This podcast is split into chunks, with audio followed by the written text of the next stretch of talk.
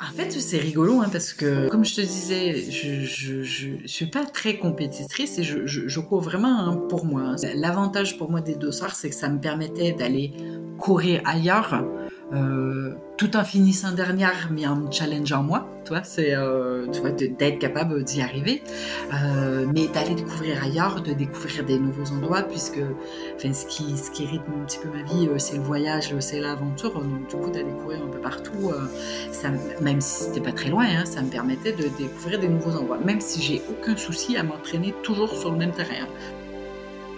Salut à toutes et à tous, c'est Nico au micro, vous écoutez Let's Try, le podcast. Dans le LTP, j'ai décidé de partir à la rencontre de toutes les personnalités qui constituent notre milieu. Organisateurs de courses, athlètes élites ou encore coureurs de milieu ou de fin de peloton, je souhaite, par le biais d'un entretien au format long, entrer dans l'intimité de mes invités au travers de leur histoire, de leur motivation et de leurs petits secrets. Mais avant tout, je souhaite faire de ce podcast un projet participatif. Donc pour agrandir la communauté, n'hésitez pas à parler du LTP autour de vous et surtout, et c'est ce qui est le plus important pour moi, courez vite sur la plateforme Apple Podcast pour noter avec 5 étoiles et y laisser un petit commentaire. C'est ce qui m'aide à remonter dans les classements. Et passons maintenant à la présentation de l'invité du jour. Dans cet épisode, j'ai décidé de nouveau de laisser mon invité se présenter elle-même. Donc voici un petit narratif introductif. Chantal, même après 5 décennies, j'ai toujours l'âge mental d'un enfant de 10 ans. 17 ans de vie commune de par le monde, il y a eu avant, pendant et après. D'ailleurs, après deux enfants, je me demande toujours si la maternité est faite pour moi. Passionné de tout, dès que je franchis la ligne d'une idée, d'un projet, il n'y a plus rien qui m'arrête, mais une chose est sûre, je suis une vraie non-compétitrice. Il n'y a qu'à pousser pour que je recule. Tout dans la contradiction, dans la découverte et dans la remise en question, car tout n'est ni noir ni blanc. On y va? Ce soir, je suis avec Chantal Autot Bouchard, Chantal, je te remercie énormément de nous rejoindre sur le podcast et je suis vraiment, vraiment heureux de te recevoir. Merci. Moi aussi, je, suis assez euh, surprise euh, d'avoir été euh, choisie au sort, ou je sais pas trop comment, mais non, mais c'est vrai. Il n'y a, pas de tirage au sort dans le LTP, je te rassure.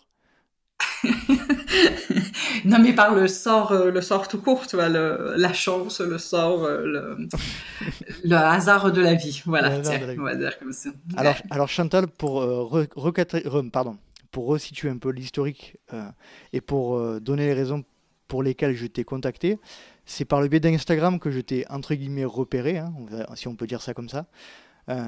Et tu es euh, sous Instagram sous le nom de Marsupilami. Est-ce que tu peux nous donner un peu les raisons de ce surnom? Euh, Marsupilami, en fait, euh, j'ai découvert euh, le Marsupilami tout court. je devais avoir 16 ou 17 ans, donc il y a quelques décennies derrière. Il m'avait bien fait marrer. et à l'époque, ben, les amis avec qui j'étais m'avaient dit Ah, mais c'est toi et tout, machin. toi aussi, tu sautes partout, tu fais plein de choses et tout. Et en fait, au début euh, d'Internet. Donc, euh, pour ceux qui ne savent pas encore, euh, je suis québécoise. vous allez l'entendre parce qu'à un moment donné, ça va partir en vrille, c'est sûr. Mais, et donc, dans le début des années 90, euh, le Québec, euh, enfin le Canada et le Québec plus précisément étaient ce qu'ils appelaient à l'époque l'autoroute de l'information. Donc j'ai une adresse email qui a bientôt euh, presque 30 ans et qui en fait est Marsupilami, Marsupilami 82. Hein? Ah oui. tu sais quoi, tu sais quoi Chantal? 82, c'est l'année de ma naissance. Ah ben tu vois. Mais a priori, il y avait déjà d'autres, au moins 82 personnes. Mais enfin, je sais plus si j'ai choisi 82 au hasard après avoir choisi 1, 2, 3, 4. Et ah pardon, c'est pas l'année, c'est pas l'année de, de l'adresse. Non, je suis, je suis bête, pardon. C'est pas l'année de l'adresse. Non, c'est pas. Ben non, c'est 90 l'année de l'adresse. On n'est pas loin. Ouais, mais, euh, mais du coup, c'est 82, Marsupilami 82, parce que j'ai dû en avoir mort à un moment donné. De, de, je me souviens plus, hein, parce que je pensais pas la garder aussi longtemps. Et, et du coup, après, c'est resté un peu euh, le petit Marsu, le petit machin, et c'était les débuts euh, des forums sur Internet, des, des échanges et tout ça. Il fallait toujours trouver un pseudo. Et du coup, ça a été le, le pseudo idéal à l'époque, et puis qui du coup est toujours resté, en fait. D'accord. Chantal, on va commencer par le début. Est-ce que tu peux nous expliquer un peu de ton enfance, dans quelles conditions tu as grandi, euh, géographiquement euh, Est-ce que tu peux nous en dire un peu plus? Donc, je suis canadienne de la province du Québec, donc pas séparatiste pour les autres Québécois qui pourraient écouter, même si je viens d'une région très séparatiste qui est à l'est du Québec, qui est le Saguenay-Lac-Saint-Jean pas très loin des baleines, pour ceux qui connaissent pas. Désolé pour ceux qui connaissent, c'est quand même à 4 heures de chez moi. Mhm.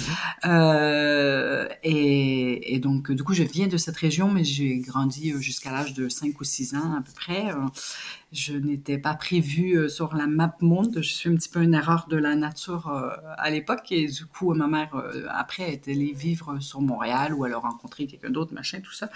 Donc, été élevé plus sur Montréal que, que dans ma région, même si après j'y allais toujours pendant les vacances et que ça reste euh, l'endroit euh, de cœur euh, pour moi. Donc, grandi à Montréal, en métropole, entre notre petite, comment dire, notre petite butte de, qui est le Mont-Royal et qui était à l'époque mon calvaire à chaque fois que quelqu'un me disait on va au Mont-Royal et que du coup il fallait monter là-haut.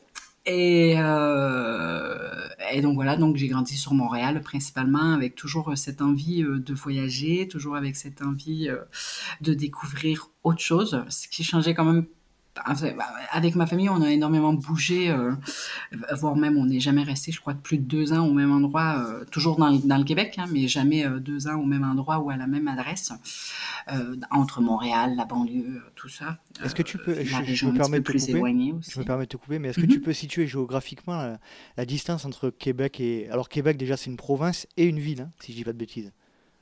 Oui, tout à fait. Euh, entre Montréal et Québec, il y, a, euh, il y a deux heures de route à peu près. Donc c'est assez, relativement proche. Et j'ai entendu dire que le, euh, la, différence culturelle était, était très importante. Il me semble que Québec c'est plus francophone et Montréal c'est plus américain culturellement, non?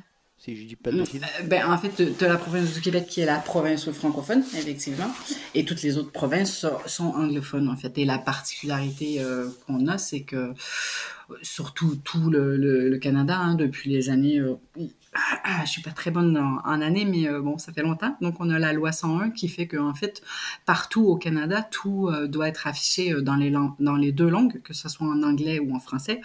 donc, que, si tu affiches quelque chose ou si tu appelles le gouvernement canadien, tu pourras être servi en français normalement. Vous avez deux langues officielles. En Ouais. Sauf que, bien sûr, euh, les francophones parlent très mal anglais. Du moins, les francophones de l'époque parlent très mal anglais. Ils sont beaucoup mieux maintenant. Et euh, inversement, euh, bon, tu as des anglophones qui parlent français, mais c'est pas, c'est pas du tout majoritaire, par contre. Les provinces qui sont plus proches du Québec, oui, mais pas. Oh, quoi qu'à Vancouver, il y en a peut-être plus que je pense qui parlent français. Et donc toi, tu as grandi principalement à Montréal. Alors explique-nous un peu cette période-là. plutôt à la campagne, plutôt en ville euh, tout à fait, en pleine, en pleine ville. Bon, j'ai fait, habité un peu à la campagne, mais euh, principalement, ouais, euh, en ville, Montréal, presque le centre, pas le centre-ville, mais en fait, si tu veux, l'île de Montréal est séparée entre l'est, l'ouest et le centre. Et donc moi, j'ai été, j'ai été élevée surtout dans l'est de la ville, qui est la partie, qui était à l'époque la partie la, la, plus pauvre. c'est plus, c'est pas nécessairement parce qu'on était pauvre, hein, mais ça, ça a donné comme ça que j'ai été élevée euh, dans cette partie-là.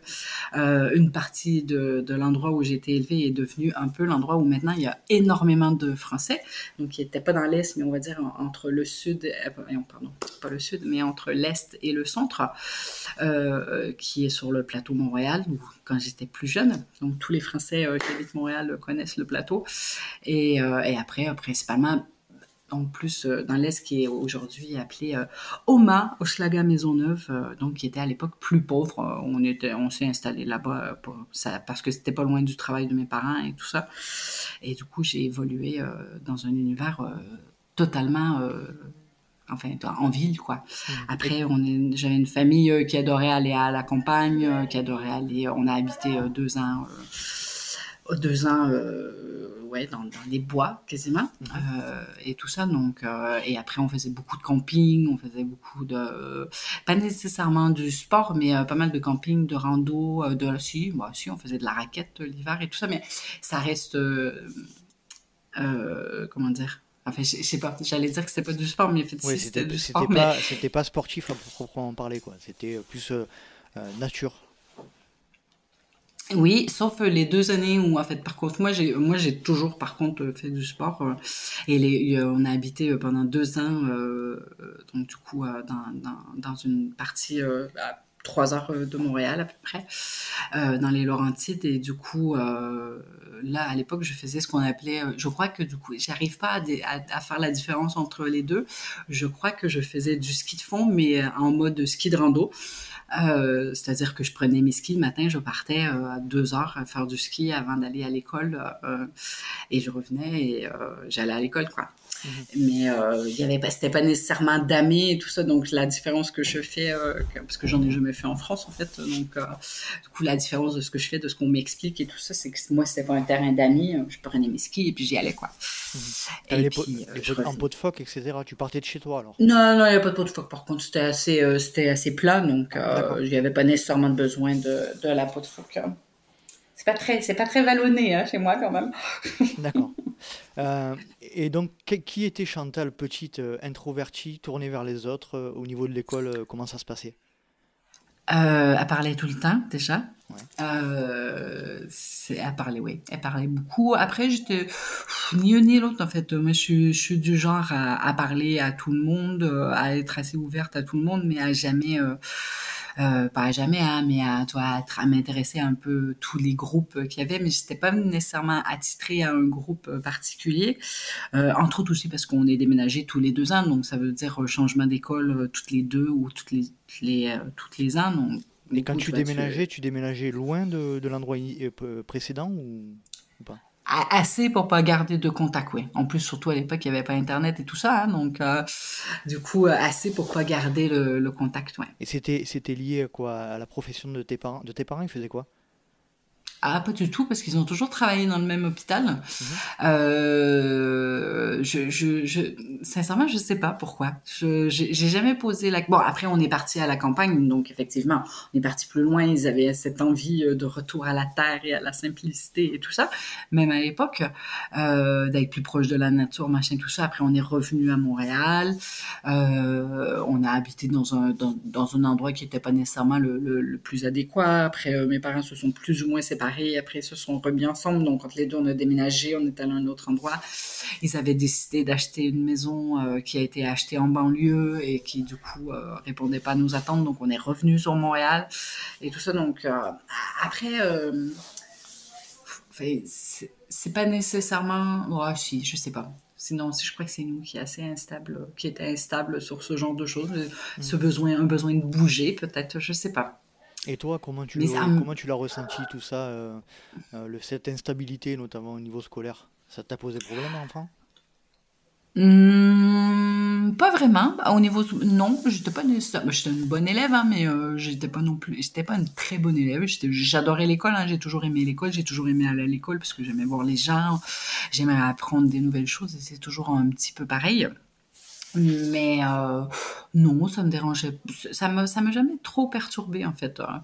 Même si euh, par choix, euh, il y a 5 ans maintenant, pour nos enfants, on a décidé de se poser justement pour leur donner ce qui à l'inverse. Hein, mon mari vient d'un pays, d'un petit village de France de 15 habitants. il a été élevé avec les cinq mêmes potes. Il allait dans une école où il y avait cinq élèves mmh. et, et, donc du coup ils sont toujours super potes et tout et et, moi, c'était quelque chose que je connaissais pas. Et du coup, euh, bah, je me suis dit, moi, j'avais envie de faire connaître ça à mes filles, en fait. Mhm. D'accord. Même si ça m'a pas nécessairement manqué, hein, mais euh, je sais pas. Vu que tu connaissais pas et que ça ne t'a pas manqué, mais euh, on va dire quand tu poursuis derrière au niveau des études, moi j'aime bien parler de cette période qui en dit beaucoup sur les invités en règle générale, c'est l'adolescence, un petit peu avant l'âge adulte. Qu'est-ce que tu voulais hmm. faire Qu'est-ce que tu. C'était quoi tes rêves? ah, là, c'est le bazar complet. En fait, j'ai toujours voulu voyager. C'est, je dirais que c'est la ligne euh, directrice, euh, et je crois que j'ai toujours voulu faire de l'humanitaire. Je crois que c'est la ligne directrice euh, de ma vie.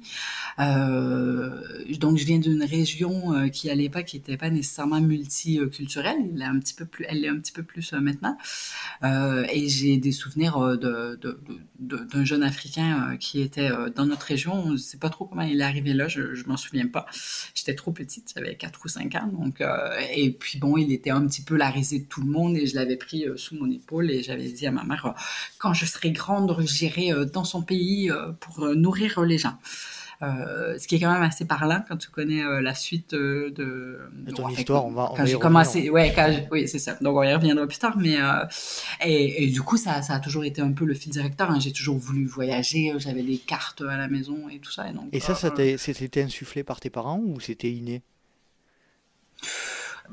Peut-être par le fait de bouger, mes parents, euh, à l'époque, bon, je crois qu'on n'est jamais sorti du Québec. On avait dû faire une incursion ou deux. On voyageait beaucoup dans le Québec. Hein. Euh, toi, on allait euh, dans, dans, les, en Gaspésie, dans d'autres régions, au Nouveau-Brunswick et tout ça. On voyageait beaucoup à l'intérieur du pays. On faisait beaucoup de camping, comme je disais, tout ça.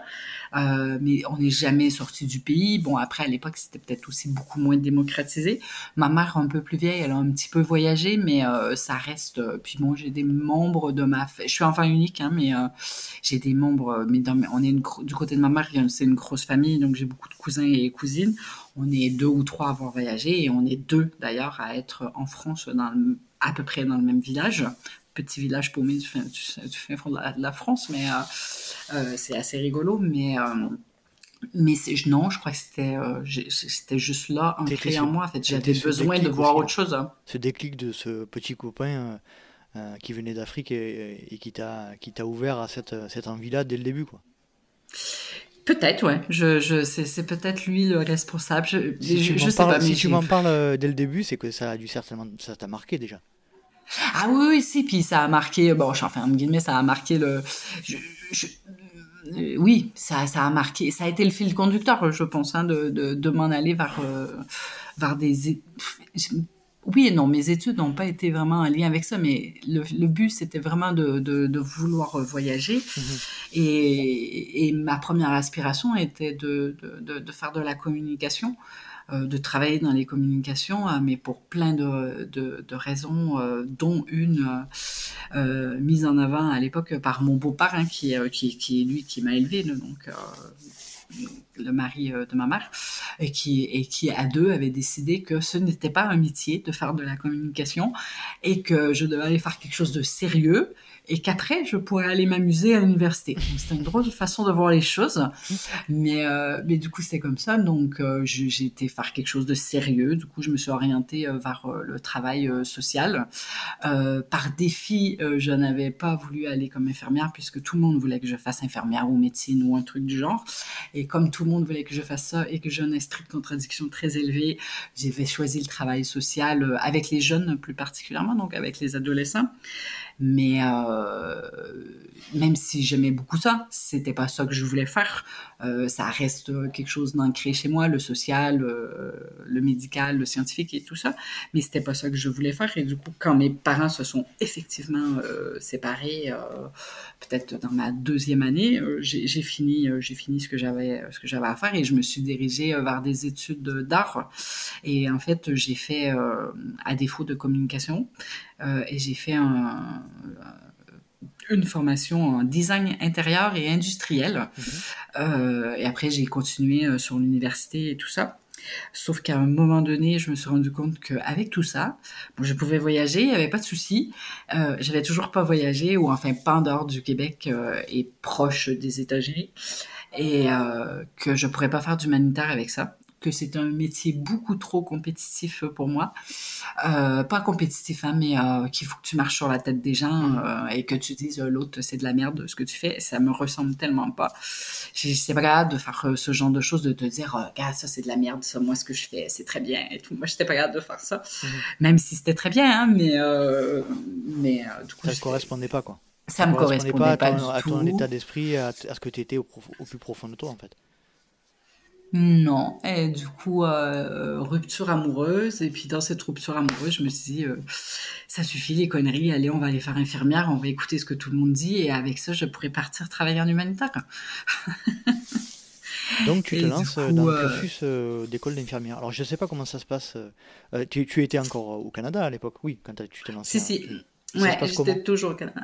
Euh, bah, en fait, bon, un peu comme en France, hein, c'est pas tout à fait impossible non plus, mais en fait, si tu veux, je reviens en arrière où je, où je, je fais euh, les cours qui me manquaient pour pouvoir rentrer euh, dans le cursus d'infirmière. Et en fait, tu as deux possibilités au Canada. Soit tu le fais, on va dire, ce qui correspond un petit peu au lycée ici, en fait, où tu, tu pourras partir sur une filière technique et ou sinon sur une filière plus générale et après tu vas à l'université.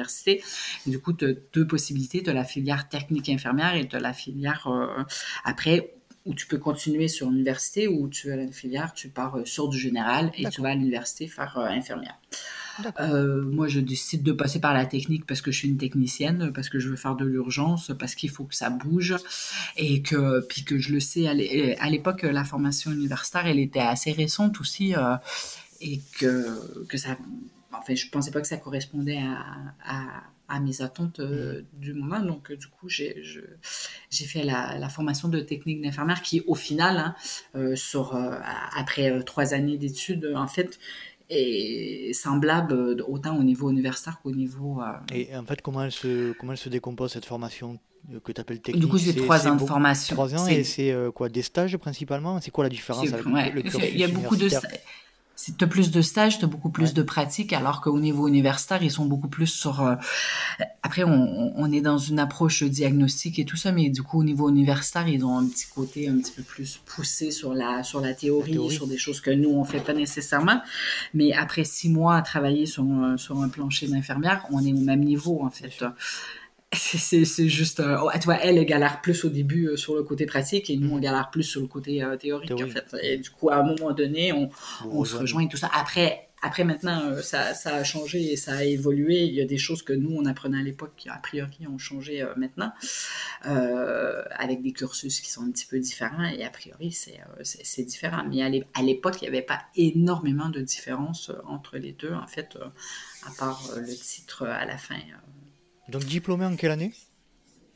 Ben, du coup, j'ai pris du temps parce que, parce que mon but c'était de voyager. Alors, du coup, j'ai mis 5 ans à faire mes études et pas 3. Euh, parce ça, tu peux choisir ça? euh, ben, c'était ça où j'arrêtais, je crois. Donc, euh, tu peux pas. Normalement, c'est en 3 ans. Euh, après, ça reste, ça, ça reste entre guillemets ah, comment dire, flexible, si tu veux. Euh, est-ce que j'ai mis 3 Non, j'ai pas mis 5 ans. J'ai mis. Oui, si, j'ai mis 5 ans, je crois. Enfin, bref, je sais plus exactement, mais. Euh, il y a une certaine flexibilité en fait où tu peux partir et revenir et euh, j'ai eu quand j'ai décidé de, partir une année en fait c'était avec l'approbation euh, de, de, mes professeurs et c'était ça où je me serais pas rendue à la, à la fin de ma formation. Je pense mhm. que j'étais un petit peu perdue euh, pour plein de raisons. J'étais passée par d'autres d'autres horizons un peu plus, comment dire, brumeux et, et j'étais perdue dans ce que je voulais. Je voulais voyager. j'y arrivais pas, j'arrivais pas à, à, trouver exactement où est-ce que je m'en allais, où est-ce que je m'en allais avec cette formation, puisque même si j'aimais bien, hein, parce que je, reste quelqu'un de très cartésien et du coup euh, des études d'infirmière, des études, tu vois, euh, très carrées, très scientifiques, très, euh, ben, ça répondait aussi à, à ce que j'étais en fait. Mmh. Mais en même temps, côté artistique, ce besoin de voyager, ce besoin d'aller voir ailleurs, de découvrir, pour plein de raisons, il y avait un voyage qui qui, qui, qui, qui, était prévu de longue date avant, avant que j'intègre ces études euh, et que, que j'ai, qui était en Europe de l'Est, hein, qui était juste après euh, la chute du mur avec des amis. Et puis, euh, je suis pas partie parce que je suis pas partie parce que j'ai eu peur, je pense. À l'époque, j'ai eu peur de, de, de, de réaliser ces rêves que j'avais prévus. Et, et, mais du coup, ça restait pendant derrière, tu vois, ça, ça restait mmh. toujours présent. Et en fait, ma première année ou ma deuxième année d'école d'infirmière, je crois, je sais plus. Je suis partie sur un coup de tête pendant trois mois. Euh, au Pérou avec une copine, Pérou, Bolivie, Chili. Et, et, là, ça a été un petit peu la piqûre. Du coup, après l'été d'après, je suis venue en Europe euh, parce que c'était le plus simple, parce que je connaissais des gens et que je voulais surtout pas venir en France d'ailleurs. Ah euh, mais je suis venue. Non, non ça m'intéressait pas. La France, c'était comme chez moi. Puis les ah Français, ils étaient chiants, quoi. Non. Ils étaient chiants. Ils parlaient avec le, le, bec pincé comme ça, la parisienne, et ils avaient toujours raison. Et, et, et surtout faut en pas termes de, faut pas généraliser, Chantal attention. Euh, non, mais, mais c'était l'image que j'avais à l'époque, tu vois.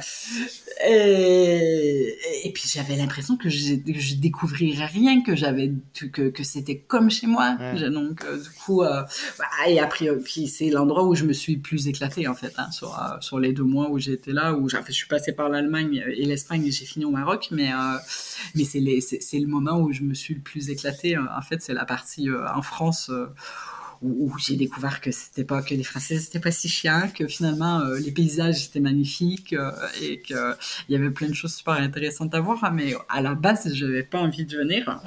Et, euh, et du coup, donc tout ça me menait avec cette envie. J'avais tellement envie de voyager, c'était tellement fort et tout. Et du coup, dans ma dernière année où tu es un stage pratiquement euh, toute l'année. En fait, je j'étais assez perdue puisqu'on avait aussi fait euh, la partie en psychiatrie et moi je travaille. Même ma mère a travaillé euh, toute sa vie en psychiatrie. Mhm. Et moi, j'avais joint cette même hôpital. Bah, déjà, j'ai été élevée avec eux, en guillemets, hein, puisque ma mère était très impliquée et tout ça. Donc, elle m'avait m'amené euh, quand j'étais jeune à l'hôpital et, tout ça. Et en fait, euh, j'ai commencé à travailler là-bas comme beaucoup de, d'enfants, de, de, parents de, l'hôpital. À l'époque, j'ai travaillé dans les cuisines, machin, c'était un gros hôpital. Hein. Et, euh, et du coup, mon stage de psychiatrie, euh, ça m'avait un peu chamboulé parce que c'était dans un autre hôpital, dans un autre contexte euh, et plein de choses et tout ça. Et j'arrivais plus à me trouver. Et du coup, j'ai été voir ma prof et ma prof, elle me dit, mais là, tu, tu prends, euh, comme on dit chez moi, elle me dit, tu prends tes clics et tes claques et tu t'en vas et on s'organisera avec ta formation quand tu rentres. Et du coup, je suis partie en Inde alors que j'avais dit que j'irais jamais en Inde, que c'était une grosse poubelle revirer à l'envers et que c'était pas pour moi bah, j'y suis retournée euh, des, des, plusieurs fois ensuite euh, dans les années euh, qui ont suivi. Et ça a été euh, un petit peu la révélation sur la suite. Et pas la révélation, hein, puisque je le savais déjà et c'est ce que j'avais envie de faire, mais qui est venu ancrer le fait que je ne voulais pas travailler comme infirmière dans un hôpital à Montréal, que ma vie c'était de voyager, de partir, d'aller voir ailleurs, d'aller aider les autres et que, c'était ça que j'avais envie de faire. Donc j'ai fait pendant pendant, j'ai fait l'Inde et le Népal en fait et du coup j'ai j'ai travaillé, euh, j'ai pas travaillé, mais j'ai fait du bénévolat euh, dans des orphelinats ou dans des, euh, dans des léproseries ou des choses comme ça. J'ai pas énormément bougé en fait pendant l'année, mais j'ai fait des endroits spécifiques et enfin spécifiques. Je suis restée à des endroits où j'ai atterri, hein, mais toujours dans ta, t'étais pas encore diplômée infirmière quand tu étais en Inde?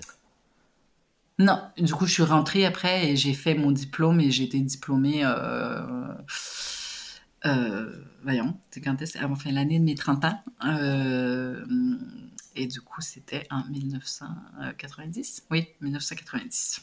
Et non, 2000, 2000, pardon, n'importe quoi. D'accord. je sais plus compter. Hein. quand, tu, quand tu passes ton diplôme, que tu obtiens, tu l'obtiens, c'est quoi ton idée? De repartir immédiatement Qu'est-ce que tu avais en tête? Eh ben, si, je pense, euh, mais en fait, je travaillais du coup dans un hôpital euh, anglophone euh, de, de Montréal et qui n'avait pas nécessairement qui n'avaient pas nécessairement euh, répondu à mes attentes. Je leur avais dit, moi, je veux faire de l'urgence, mais je veux pas faire de l'urgence au début, euh, parce que le, temps, le temps que j'appréhende et tout, et en fait, euh, ben, bien sûr, ils m'avaient pas écouté, puisqu'il y avait déjà des coupures et qu'il manquait beaucoup de gens à l'époque déjà. Mhm. Et du coup, ça, fait, ça avait été super dur, hein, ça avait été compliqué. je parlais pas très, très, très bien anglais. Je parlais même très, même si j'avais déjà fait un an en Inde et que j'avais rencontré pas mal de monde entre travailler en anglais et, et, et juste discuter comme ça, c'était une chose totalement différente. C'est un, c'est enfin, tu apprends ton métier, hein, mm. quand tu commences à travailler, peu, peu, importe le métier que tu fais, quand tu sors de l'école, tu sais pas travailler, en fait. Hein. Et euh, du coup, c'était difficile et j'avais juste envie euh, de repartir. Alors, euh, j'avais des potes qui partaient en Iran et euh, je voulais partir et surtout, je, je, voulais pas travailler au Québec, en fait. Et du coup, j'avais une copine, j'avais deux copines qui partent en Iran, donc je suis partie avec elles. Et juste avant de partir, j'avais appliqué euh, pour travailler en Suisse, mais officiellement, euh, pour pouvoir aller travailler en Suisse, normalement, tu dois avoir cumulé deux ans de travail. Bah, comme infirmière dans ton domaine, dans ton domaine, ah, du moins à l'époque c'était comme ça.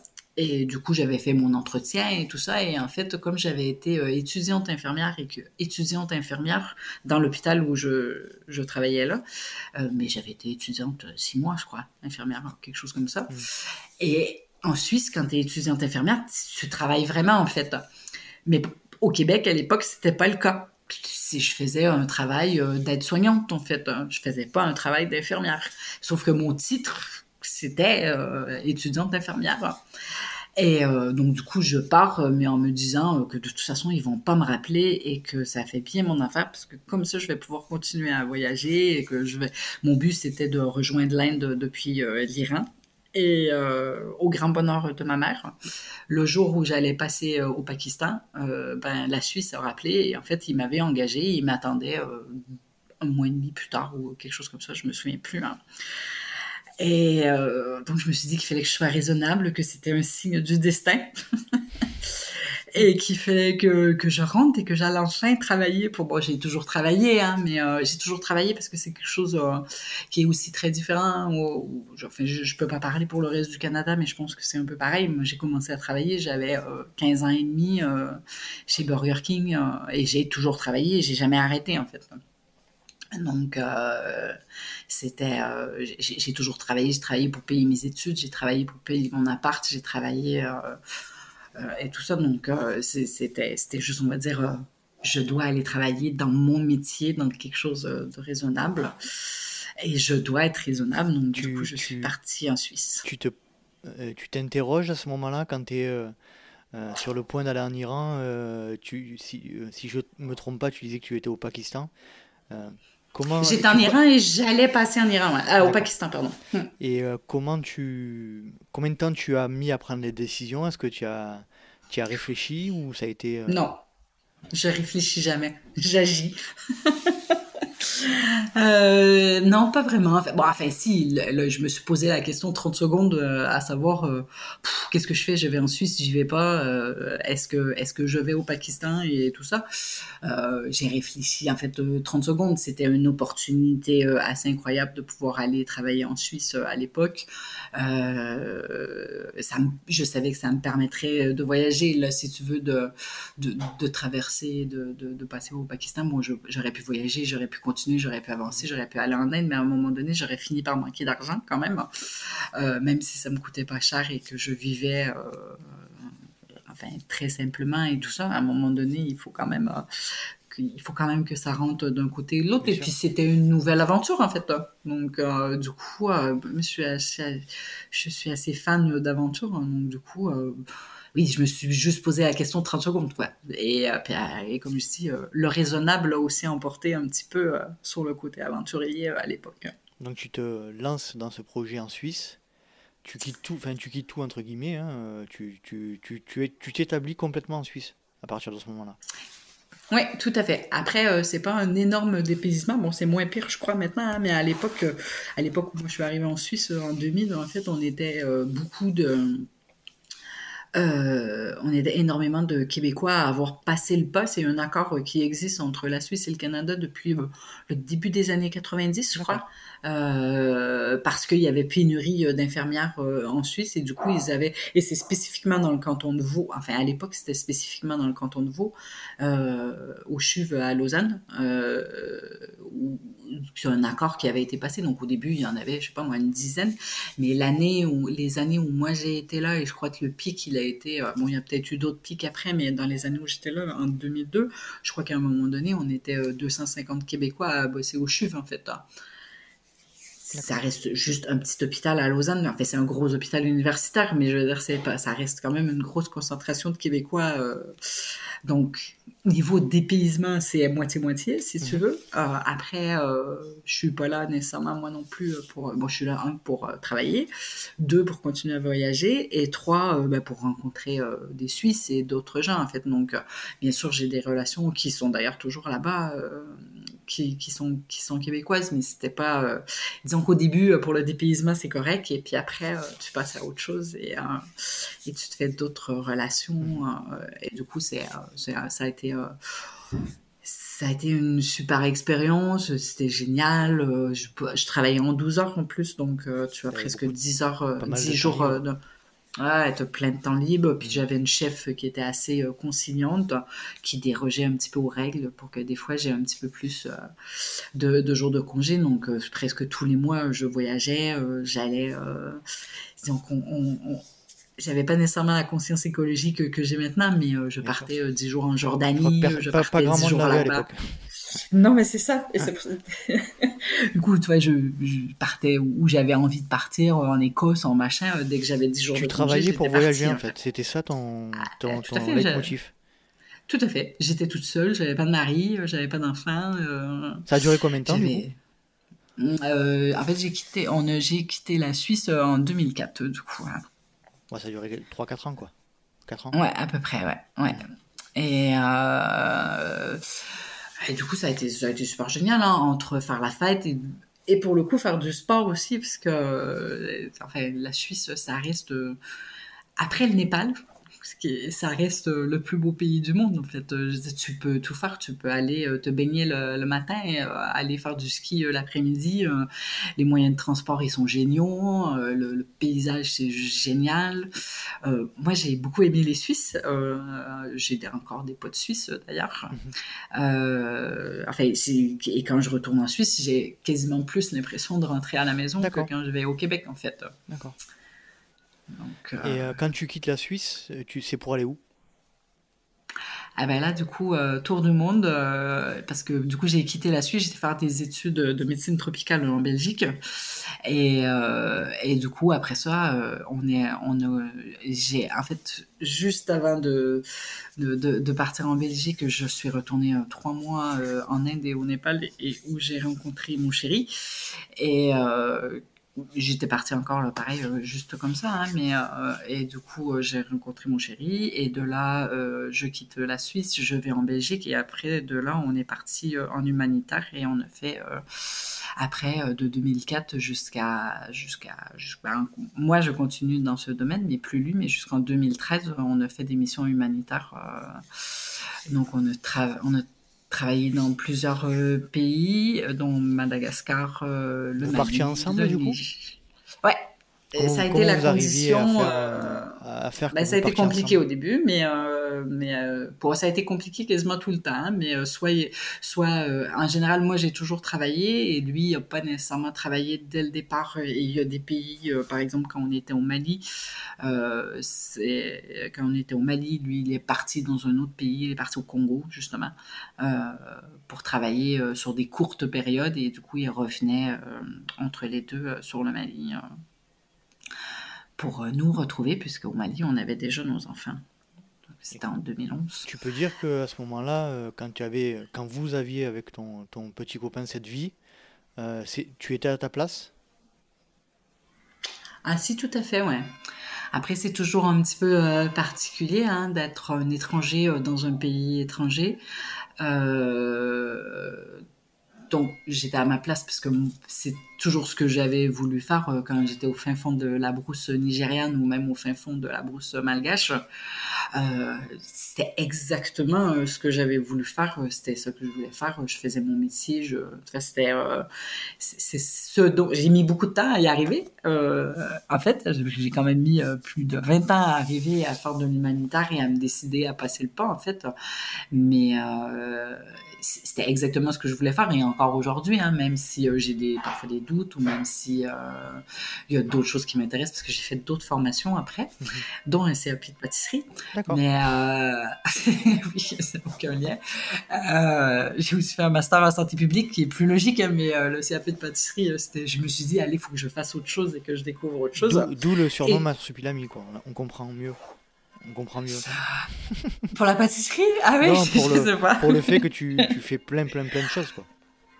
Ah mais après, je, je, pourrais continuer à faire encore plein de choses, hein, parce qu'il y a énormément de choses qui m'intéressent. Je, je, je, voulais faire des études de communication, mais je m'étais demandé si je devais pas être avocate. Euh, la seule chose, et on en parlait là, il y a pas longtemps avec, notre, avec ma squad justement, la seule chose que j'ai toujours su que je voulais pas faire, c'est prof, c'est prof, euh, prof enseignant, euh, AVS, ce que tu voudras. Mhm.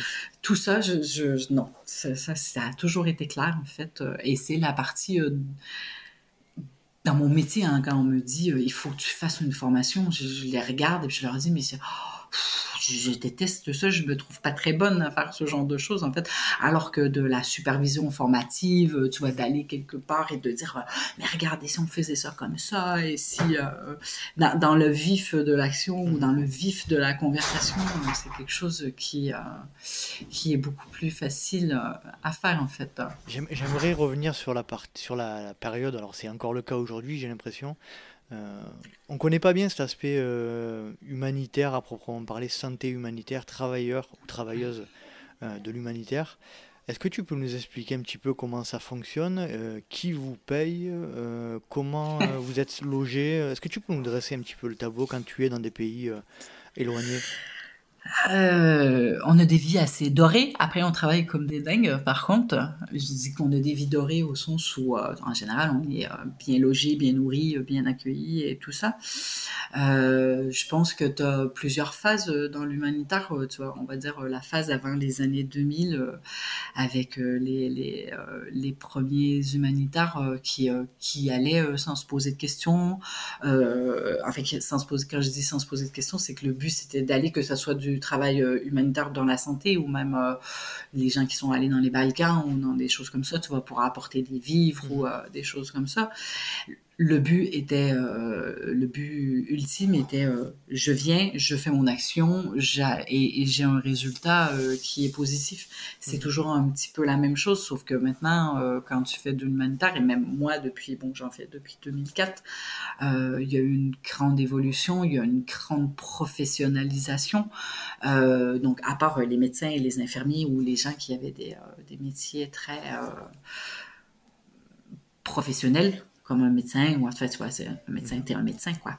Euh, t'avais T'as plein d'autres gens qui, qui, étaient satellitaires autour euh, d'eux, en fait, les logisticiens qui vont aider au transport, les logisticiens qui vont aider à, s'assurer que tout ce qui était autour était peut-être à l'époque un petit peu moins euh, professionnel, professionnalisé, et ça s'est professionnalisé de plus en plus, mais c'est aussi professionnaliser la façon dont on apporte de l'aide, euh, de, la, de, s'assurer que, que, l'aide que tu apportes ne cause pas plus de tort euh, que, mmh. que, que, que, de bien, en fait. Hein? Et des fois, c'est sur des actes un petit peu, euh, tu vois, quand tu te dis, je c'est difficile à c'est difficile d'en parler sans, sans, sans, donner l'impression de porter un jugement hein, mais euh, des toutes les actions sont importantes et toutes les petites actions font plaisir, tu vois. Mais euh, quand tu donnes un stylo à quelqu'un, en fait, par exemple, hein, c'est le, c'est la chose facile que tu fais quand, même quand tu vas en voyage, en fait. Hein. Mm-hmm.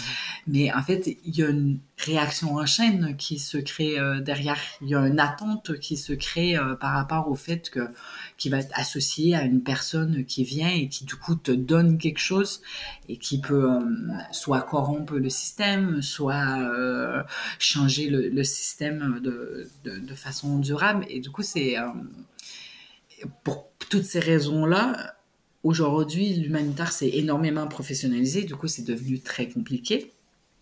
C'est plus oh, il y a une urgence là-bas, euh, j'y vais et on verra ce que ça donne euh, dans ma façon d'apporter une réponse. Mhm.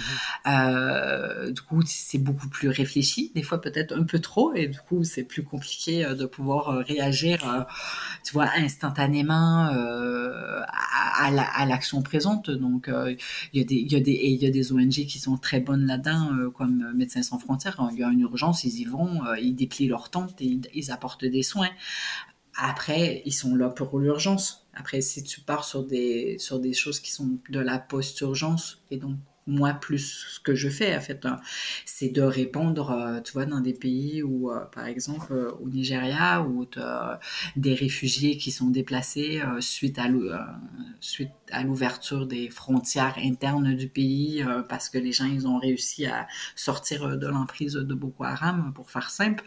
Ben, du coup ces gens ils sont dans des camps où ils sont dans des populations hautes dans des régions où il n'y a pas nécessairement un accès à la nourriture qui est facile euh, parce que les, cultures, elles sont, euh, elles sont, elles sont soit pas nécessairement optimisées ou, hein, ou elles sont détruites par les criquets ou elles sont euh, ou des choses comme ça. Et donc du coup tu te retrouves avec des gens qui sont dans une grande précarité et tu dois apporter une solution de court moyen terme dans un pays qui a un système de santé qui fonctionne, qui a un système d'agriculture, euh, enfin qui pas nécessairement qui fonctionne, mais si qui fonctionne, mais qui a des règles, des lois, euh, des façons de le faire, comme nous en France en fait. Hein. Mm-hmm. Si moi demain matin je débarque et que j'ai dit à Jean Castex euh, ta façon de gérer le Covid, c'est pas bien, tu dois faire comme ça. Complètement. Mm. Il, va un peu m'envoyer balader. Mm-hmm.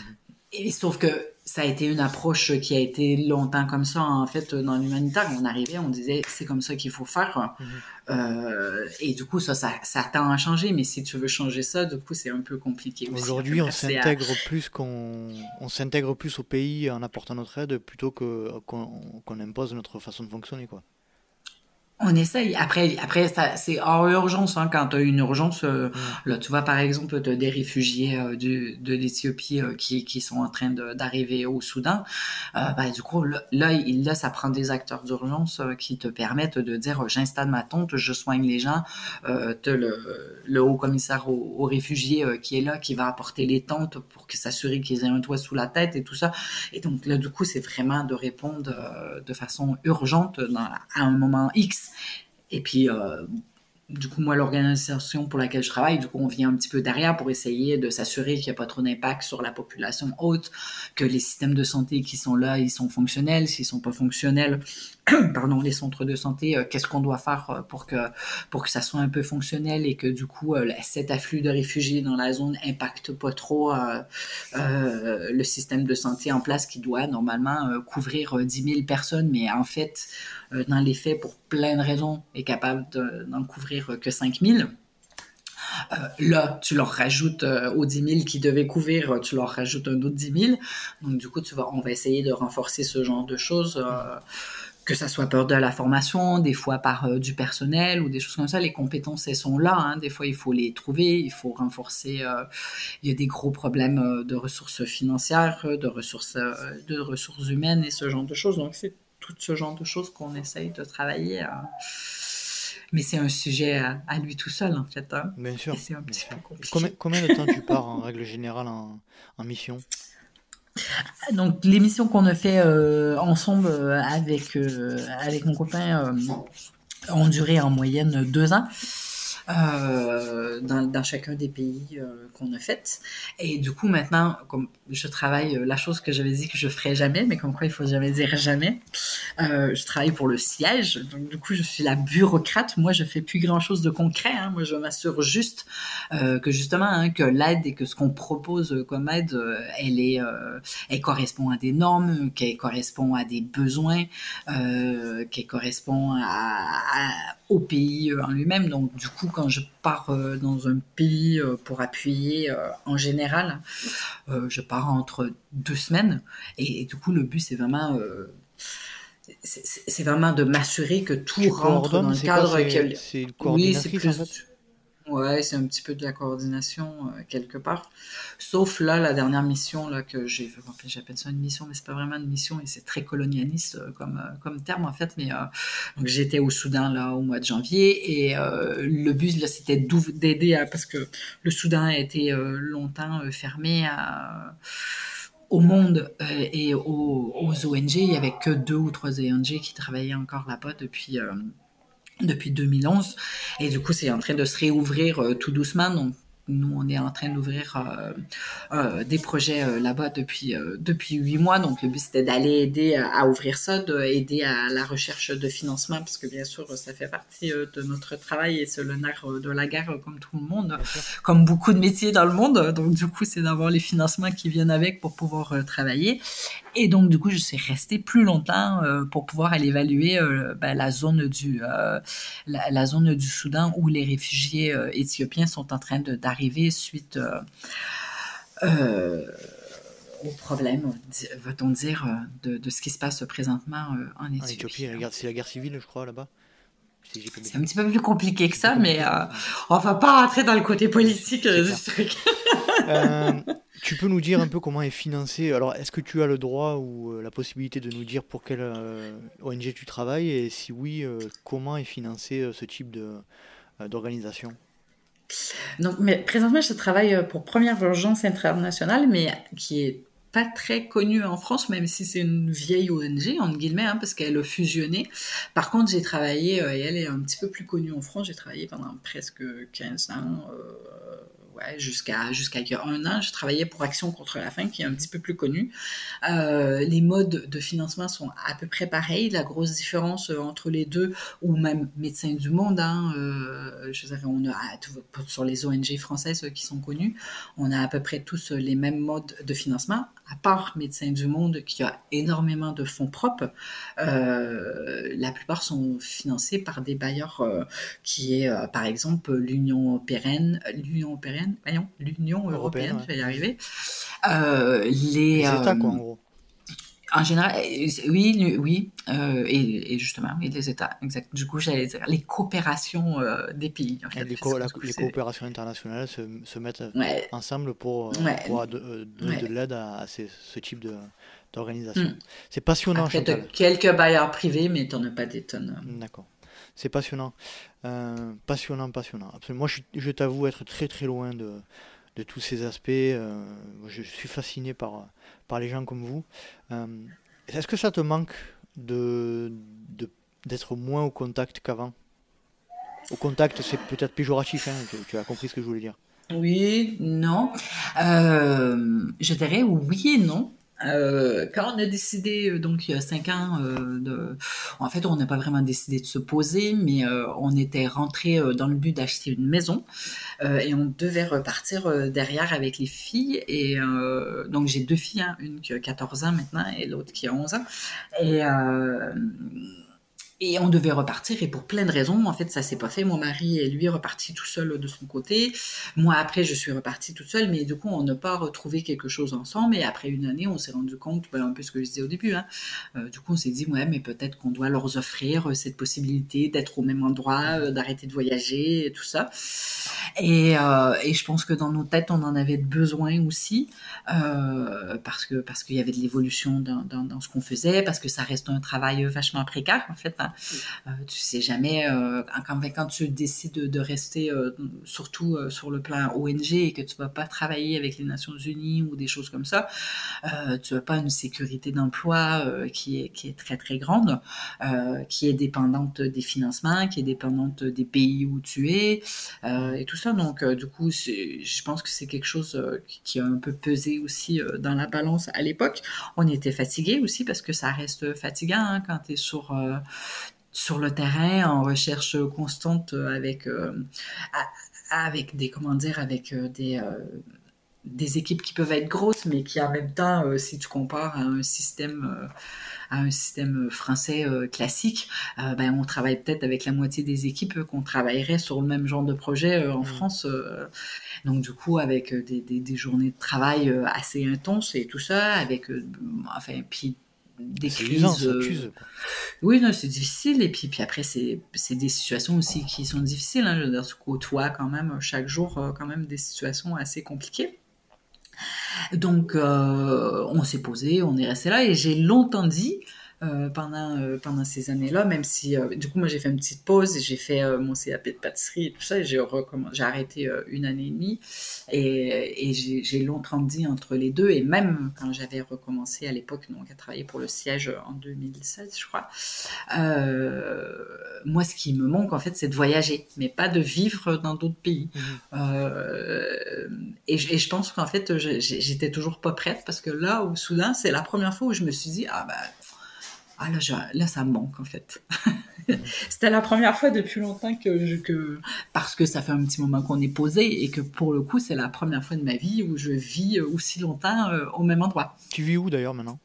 Viviez où Je suis dans le sud. Je suis entre, je suis dans le triangle des Bermudes du sud, euh, entre Béziers, euh, Carcassonne, Narbonne. D'accord. Je, suis vraiment, je suis vraiment au centre en fait euh, des trois. Donc dans l'Hérault, par mhm. contre, attention, euh, vers Minerve pour les gens qui connaissent. Minerve, je connais. Très beau coin. Très, très beau. Tu connais? Euh, Je, ouais, bah, crois y être passé euh, pour le travail notamment. Mm. Euh, mm. le, c'est la région de ton copain? Oui, tout à fait. Ouais. D'accord. tu retournes au Canada de temps en temps ou pas du tout? Quand il n'y a pas de pandémie, oui. Euh, j'y retournais. non, mais j'y retournais plus pas souvent. Drôle, euh... T'es pas drôle. T'es toujours euh, terre à terre comme ça. je suis assez pareil. Oui, assez, ouais. euh, euh, C'était disons qu'avec le temps, de moins en moins fréquent, euh, pour plein de raisons, hein, parce que j'y ai de moins, il reste que ma maman en fait, euh, bon, ben, ma maman et sa famille elle, mais bon, euh, avec le, depuis le temps que je, je suis partie, en fait, euh, du coup, euh, même si les liens sont toujours là, c'est plus, c'est, pas pareil et tout ça. J'ai encore quelques amis aussi, mais je ressens, je ressentais moins le besoin dans les dernières années. Là, ça fait un an et demi. Là, ça commence à me manquer, mais en général, j'y vais, ouais, à peu près peut-être aux années et demie. D'accord. Alors, il faut savoir que, moi, je, ce que je pense et ce que je ressens, c'est que le Canada est euh, considéré comme les, par les Français comme une espèce de terre euh, sacrée ou euh, idyllique ou je sais pas, comme un paradis. J'ai l'impression quand même à t'entendre parler que c'est pas si rose que ce qu'on pense, notamment en France. Mais je, pense que, enfin, tu as des belles histoires, hein, je pense. moi, j'ai des potes français, pour le coup. Ah, pour le coup, c'est assez rigolo, parce que j'ai plein de potes français au Québec, mais comment dire je pense que c'est comme partout, hein, c'est pas plus vert euh, chez, euh, chez le voisin que. Euh,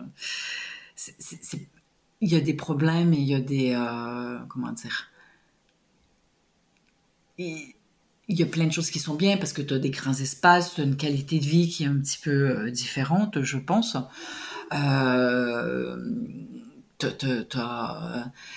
De des possibilités qui sont différentes, euh, mais après il y a, d'autres problèmes aussi. Et personnellement, je, je c'est pas c'est pas tant que j'aime pas mon pays, mais c'est juste que je m'y retrouve plus comme je m'y retrouvais euh, à l'époque, mais parce que ça fait longtemps que je suis partie mmh. et que peut-être que, que, que ça changera aussi. Hein, je sais pas, hein, mais je, pense que c'est comme n'importe quel pays. Hein. Il n'y a pas un pays qui est mieux, euh, sauf le Népal peut-être, mais euh, je crois qu'il n'y a pas un pays qui est mieux que les autres euh, dans le monde. Il y a, a ses, inconvénients et ses, côtés positifs partout en fait. Et, je pense que ce panache ce panache que j'ai pu prendre euh, un peu partout, euh, que ce soit en Afrique ou même, tu vois, que, en allant en voyage ou euh, en Asie aussi, parce que j'ai beaucoup voyagé en Asie. Donc, tout, ce, ce, panache-là fait un peu déjà ce que je suis aujourd'hui et qui me permet de vivre en France comme ailleurs. Sans me dire que je suis chez moi ou je suis pas chez moi. En fait, je me pose pas vraiment la question, je pense. Tu as la sensation d'être posé à l'endroit où tu vas rester pendant un moment ou c'est qu'une étape aujourd'hui? Ben là, on vient d'acheter une maison pendant le confinement, le mhm. premier. Donc, euh, logiquement, on devrait y rester un peu. Après, c'est pas nécessairement l'endroit le plus logique euh, quand on nous connaît les deux, euh, qui sommes beaucoup plus amoureux de montagnes et de cailloux. On aime beaucoup les cailloux. Mhm. T'es pas, pas, très loin quand même des reliefs du côté de. Ben, en fait, on est Pyrénées pas loin, non? Oui, oui, c'est... mais on est à deux heures quand même. Hein. Ouais, deux heures, ça fait quand même. À peu près, ouais. Ben, c'est, des petits chemins. C'est, c'est, un peu le principe de la France, en fait. Mhm. à vol d'oiseau, c'est pas très loin. C'est vrai. C'est même à la limite, à vol d'oiseau, c'est plus proche que certaines distances euh, du Québec, tu vois. Mais euh, Québec, c'est une grande ligne droite, quoi. donc, euh, donc euh, oui, pour poser euh, du moins, ne serait-ce qu'on va peut-être dire le temps que, que la deuxième soit au lycée, après on verra. Très bien. Surtout, après, on ne sait pas. Ouais, je pense que, d'après ce que tu me dis, c'est plus pour offrir à, tes, à vos filles la stabilité, une stabilité, quoi.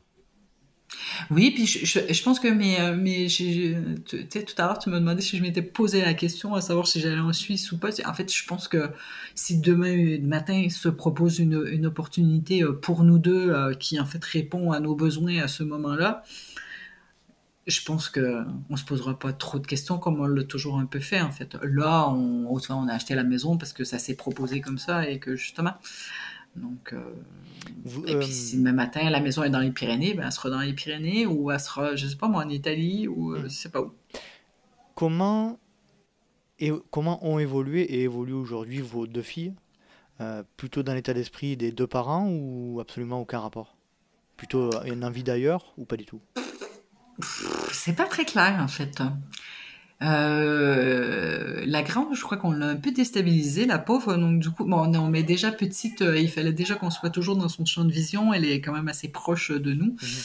et tout ça. Euh, mais en même temps, c'est une enfant qui est un, peu comme nous, hein, je pense je dirais pas résiliente, mais un enfant qui, tu, tu, le, le, le temps qu'elle intègre l'information, puis après c'est bon, quoi. Mhm. Je, je, tourne la porte et on y va. Je, quand on a quitté Haïti, euh, euh, quand on lui a annoncé le, vendredi qu'on quittait Haïti, euh, pendant tout le week-end, ça avait été la grosse catastrophe. Et puis le lundi matin, quand on l'avait annoncé, elle était toute petite encore, elle avait 6 ans, je crois.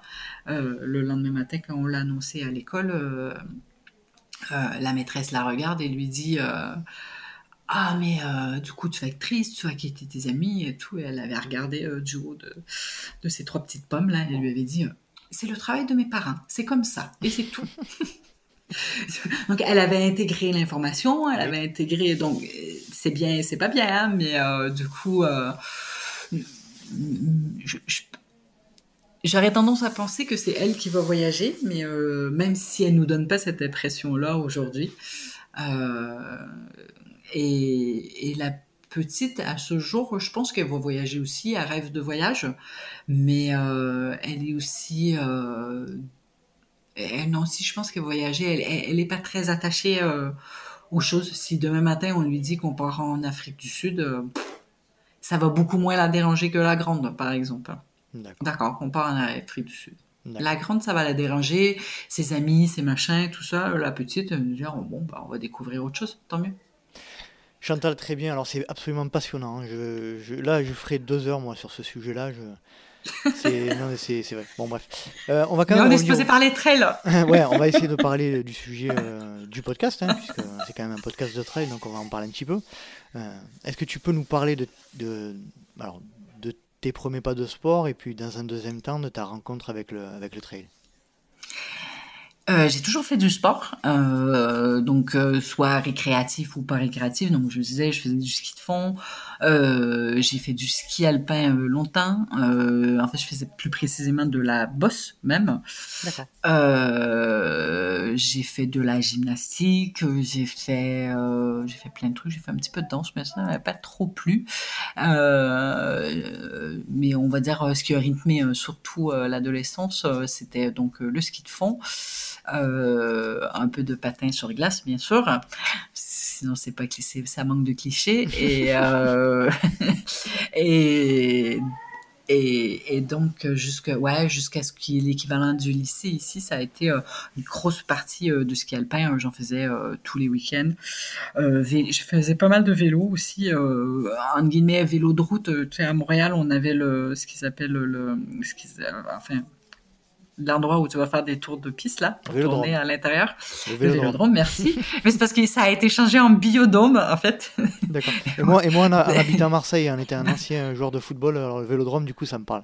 mais oui, non, mais c'est, plus, le, nom me venait plus, mais c'est surtout parce que comme ça a été changé en fait en biodôme, en fait, qui, qui ils l'ont transformé. C'était euh, le Vélodrome était euh, suite aux Jeux Olympiques de 76, je crois, à Montréal, et du coup qui servait à des, des bah, à, des gens, euh, bien, bah, aux professionnels déjà pour s'entraîner, mais aussi à des gens un peu lambda euh, pour pouvoir aller s'entraîner, mais c'était pas du tout rentable, et du coup ça a été changé en un centre de biodiversité et tout ça qui est génial d'ailleurs, mais du coup il n'y a plus de vélodrome. D'accord.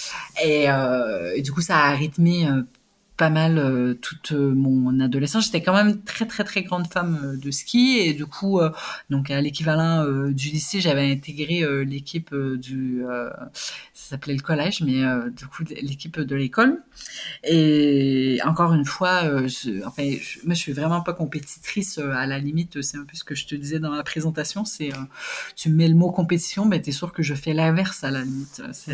et, et du coup, je me suis pas vraiment plu là-dedans et je me suis un petit peu euh, écarté euh, de ça et euh, j'ai essayé deux trois fois de courir et ça m'a vraiment mais vraiment pas plu donc du coup je faisais surtout plein de sports. J'ai fait beaucoup de roues, de patins à roues alignées aussi. Je me déplaçais qu'à vélo ou des choses comme ça.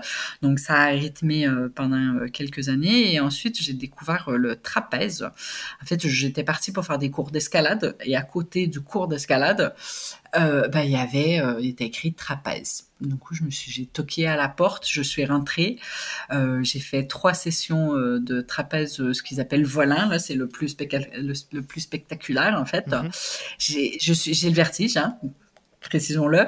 Euh, mais j'ai trouvé ça juste génial. C ça a été euh, la révélation de ma vie, en fait. J'ai adoré ça. Je, je, me suis éclatée. Et donc, du coup, il y avait plusieurs possibilités. Euh, et du coup, j'ai testé toutes les sortes de trapèzes pendant, les, pendant à peu près trois ans. Euh, je, je, je, suis, je suis un peu excessive dans mes passions, en général. Quand je me mets à faire un truc, je le fais à fond. du coup, j'étais là tous les jours. Et genre, en fait, à la fin, j'avais plus le droit d'y aller le dimanche parce qu'il m'obligeait à, à, ne plus venir pour que je fasse autre chose et que je me repose en plus de l'école et tout ça. Euh, mais pareil euh, que pour mon plaisir, hein, il y avait euh, pas du tout. Je voulais pas faire de spectacle, je voulais pas. Le but c'était vraiment juste de m'éclater sur ma barre de trapèze. Et après bon, je me suis mis à voyager et tout ça, donc ça s'est espacé. J'ai toujours compté. Et après en Suisse je faisais beaucoup de vie à ferrata, beaucoup. Euh, j'ai fait un petit peu du ski, mais pas trop parce que en fait, ben chez moi la, la, neige elle est damée. Euh, et les trois ou quatre fois où j'ai été faire du ski, mais c'était vachement dur dans la poudreuse. et euh, j'avais trouvé et j'avais eu et, et, ça avait été assez vexant en fait de me rendre compte que je n'y arrivais pas très bien alors que j'avais été quand même une très bonne skieuse, que j'allais skier euh, tous les week-ends. Je partais, je, je, skiais le vendredi soir, le samedi, dimanche, toute la journée, euh, tous les week-ends et tout. Euh. donc ça avait été un petit peu vexant dans le truc. Donc je m'étais tournée vers l'escalade et la via ferrata et pas mal de marches en montagne. Et, et puis après, ben, j'ai commencé l'humanitaire et puis j'ai plus trop eu le temps de faire du sport. D'accord. Et donc à quel moment... Et ni les conditions surtout. Ouais, j'imagine. À quel moment tu rencontres le, du coup le trail running? Euh, par hasard, donc en 2017, je crois, maintenant. Euh, parce que oui, non, et après j'ai presque toujours fait du yoga, par contre, que j'avais appris en Inde euh, au début des années 2000. Et du coup, donc humanitaire, pas trop. Bon, il y a des endroits où c'était possible de marcher beaucoup et de faire pas mal de trek. mais du coup, pas nécessairement. J'ai fait pas mal de trek en Inde, au Népal et tout ça aussi, mais du coup de manière plus récréative. Et euh, du coup, en 2007, après euh, 10 ans de, de, travail, pas trop de sport, où j'avais si j'avais essayé la zumba à gauche, la machin à droite et des trucs comme ça, mais j'arrivais pas à accrocher sur rien et du coup euh, fin 2016 je me suis surtout vue dans un miroir et je me je me suis vue un dans un miroir deux euh, peut-être euh, je sais plus moi euh, à l'hiver, euh, mon, euh, mon, conjoint il me dit euh, allez on va faire un tour de vélo. Et en fait, peu importe le sport que j'ai essayé dans ma vie, ça a toujours été facile. En fait, c'est comme si j'avais toujours fait ça tout le temps. Et là, on est parti faire du vélo sur du plat. Et, ben, j'ai cru qu'il voulait me tuer, en fait. Je, je, je lui ai dit, hein, il n'y a pas d'héritage, hein, ça, ça donne rien de me tuer, en fait, c'est pas possible. Euh, je, je, mais, mais en fait, non, ça a été les, les pires 15 km de ma vie de vélo. Euh, il devait avoir un peu de dénivelé, mais à peine, quoi. Euh, j'en ai marché plus que j'en ai roulé, et là, je me suis regardée dans le miroir et je me suis dit, ah, c'est plus possible.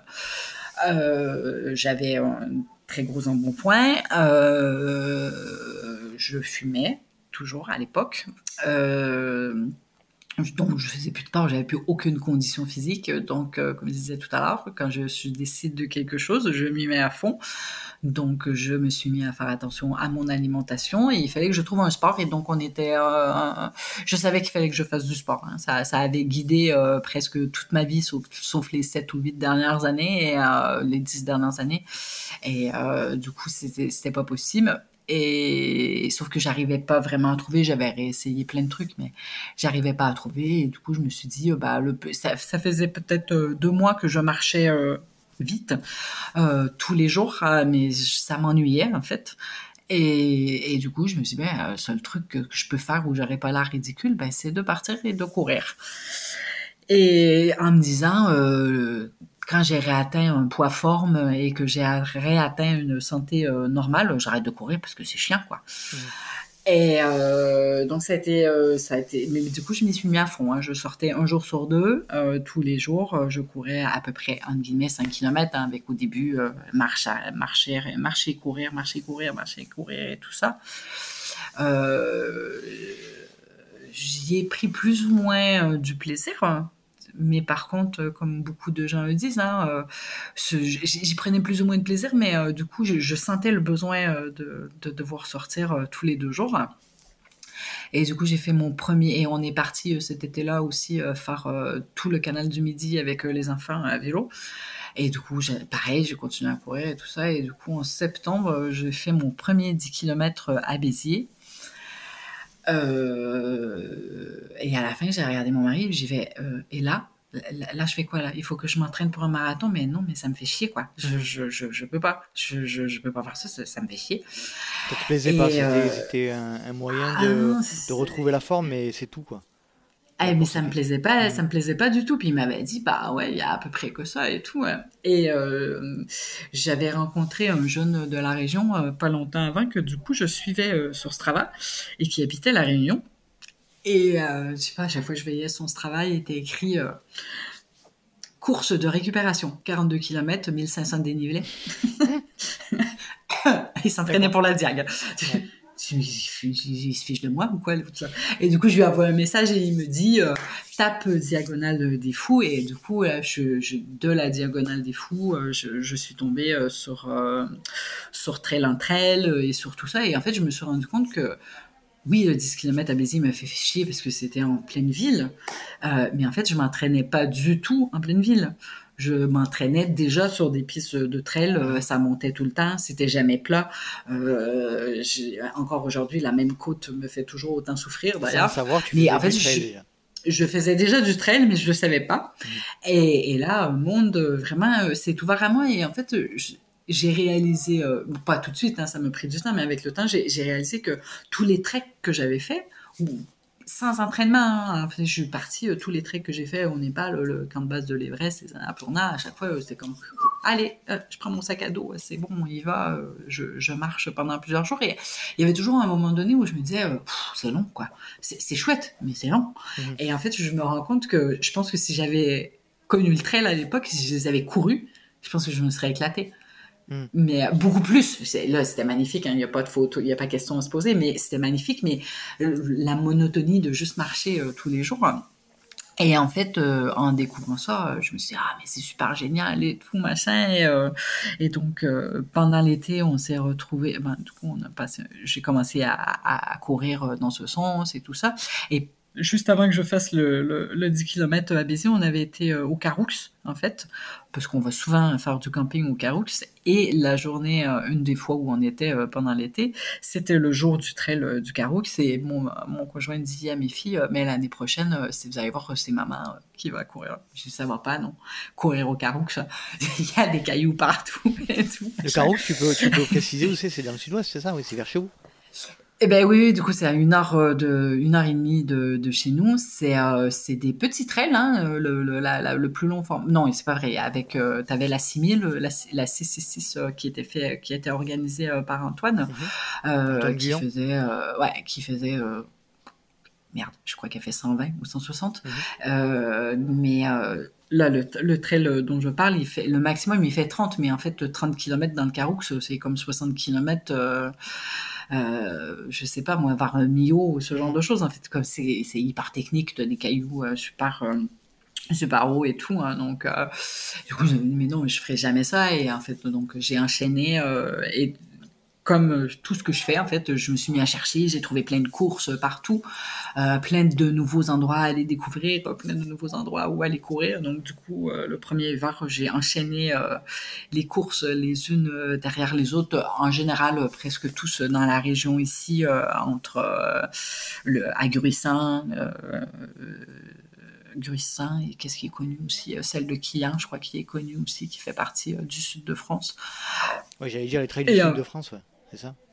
Ouais, ouais, elle fait partie des trails du sud de France. Euh, enfin, du coup, je me souviens plus exactement, mais. T'as pas, le, as pas les, 100 miles sud de France aussi qui sont vers chez vous là? Si, mais celui-là, je me suis pas frotté encore, ah, hein, parce que c'est quand même les Pyrénées, il est dur. Hein. euh, et tout ça. Et je suis pas sûre que je vais m'y frotter parce que je suis pas sûre que c'est des, des, des, distances qui m'attirent, en fait. Là. Donc, euh, donc du coup, j'ai enchaîné et tout ça. Et bien sûr, un an après, j'ai fait le Garoux.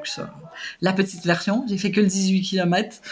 Et euh, j'ai toujours, me suis toujours pas frotté au 30. Enfin, si, j'ai essayé euh, cet été euh, en off avec euh, avec mon chéri, la journée où il a fait le plus chaud de tout l'été. Euh, donc bref, on n'est pas arrivé au bout non plus, mais euh, donc euh, du coup ouais, c'est euh, c'est vraiment de puis on a un terrain qui s'y prête vraiment, hein, mhm. qui est technique, qui est sympa, qui est tout ça. C'est c'est pas les Alpes, c'est pas les Pyrénées, mais c'est vachement super chouette en fait. donc aujourd'hui, tu es sur des formats entre 20 et 30 km, c'est ça? Mon plus gros format, c'est le 68. Euh, des, euh, enfin, pas, c'est pas vrai, il faisait officiellement 64, mais son maman était écrit 68 à la fin. Euh, des Templiers. ouais, mais j'y tiens aux 4 km en plus quand même. euh, donc c'était le. Voyons, comment il s'appelle celui des Templiers Donc c'est pas le Grand Trail, mais. Ah merde, l'intégrale d'Écosse, le vendredi. Mm -hmm. Euh, donc j'ai fait l'année dernière et cette année je devais faire euh, le Grand Trail des Templiers euh, que du coup j'ai pas fait j'ai fait euh, j'ai fait une traversée parce qu'en fait la, la, région où je suis s'appelle le Minervois et euh, j'ai fait une petite traversée du Minervois parce qu'il il est quand même un peu élargi le Minervois dans la conception euh, dans la conception de la région. Donc j'ai fait une petite traversée où en fait je suis partie de notre ancienne maison jusqu'à notre nouvelle maison et j'ai refait j'ai fait un petit peu moins de, de 70 km. Du coup j'ai pas fait autant que ce que j'avais prévu, euh, mais du coup mon, ma plus longue distance ouais c'est 68 km à ce jour. Tu as commencé en 2017, donc tu, es, tu as un, ouais. un, passif relativement récent euh, de trail running. Euh, Qu'est-ce que tu as trouvé dans cette communauté-là qui t'a plu le... Je parle uniquement des relations notamment? Euh, c'est vraiment une communauté euh, super ouverte hein, et cette entrée euh, par Trail en Trail en fait c'est vachement sympa parce que du coup bon ce petit côté j'ai un petit côté féministe engagé et Alors tout, tu, donc, tu, tu peux répéter tu disais quoi Trail and Trail c'est quoi? Trail entre elles. Trail entre elles. Alors explique-nous ouais. un peu ce que c'est. C'est une, une bande de, filles. En fait, à la base, c'est, euh, un groupe sur Facebook euh, qui s'est créé il y a, je, je sais plus exactement, hein, peut-être 4 ou 5 ans, euh, avec Isabelle, qui est la fondatrice euh, du groupe. Et euh, du coup, il y a plein de filles qui se sont retrouvées sur cette page Facebook, qui échangent entre elles, qui du coup se sont rencontrées, ont créé des liens, et, une petite communauté de filles partout en France hein, et même un petit peu à l'extérieur euh, de la France. Bon, c'est un groupe principalement francophone, donc c'est des francophones qui sont à l'extérieur de la France euh, généralement. Mmh. Mais euh, et du coup, ça permet de, de, de créer des liens, de rencontrer des gens. Euh, ça me fait que j'ai été courir en Belgique deux fois, euh, grâce à grâce à, aux rencontres que j'avais fait, euh, parce qu'une des filles, euh, ben, la fille chez qui j'ai été courir, en fait, elle était venue courir à Gruissin, donc du coup, on s'était rencontrés et tout ça. Et du coup, ça te ça te permet un, un peu comme te le permet Instagram, mais du coup, c'est qu'un groupe de filles, donc c'est un petit peu sectaire, je te le conviens. Euh, c'est l'équivalent aussi euh, de, de, de bref, euh, c'est l'équivalent euh, que féminin de bref, je fais du trail quelque part, mais que avec des filles. Il n'y a pas de garçons dans le groupe. Il y a eu deux, trois intrusions, bien sûr, mais officiellement, il n'y a pas de garçons. Et, euh, et du coup, c'est une communauté euh, très agréable et qui a permis au début, en fait, tu vois, de, de découvrir euh, plein de gens, de faire des relations, de, de, de, de de découvrir des formats, des façons de s'entraîner, de, de, faire des échanges de conseils et de ce genre de choses. Je connaissais pas.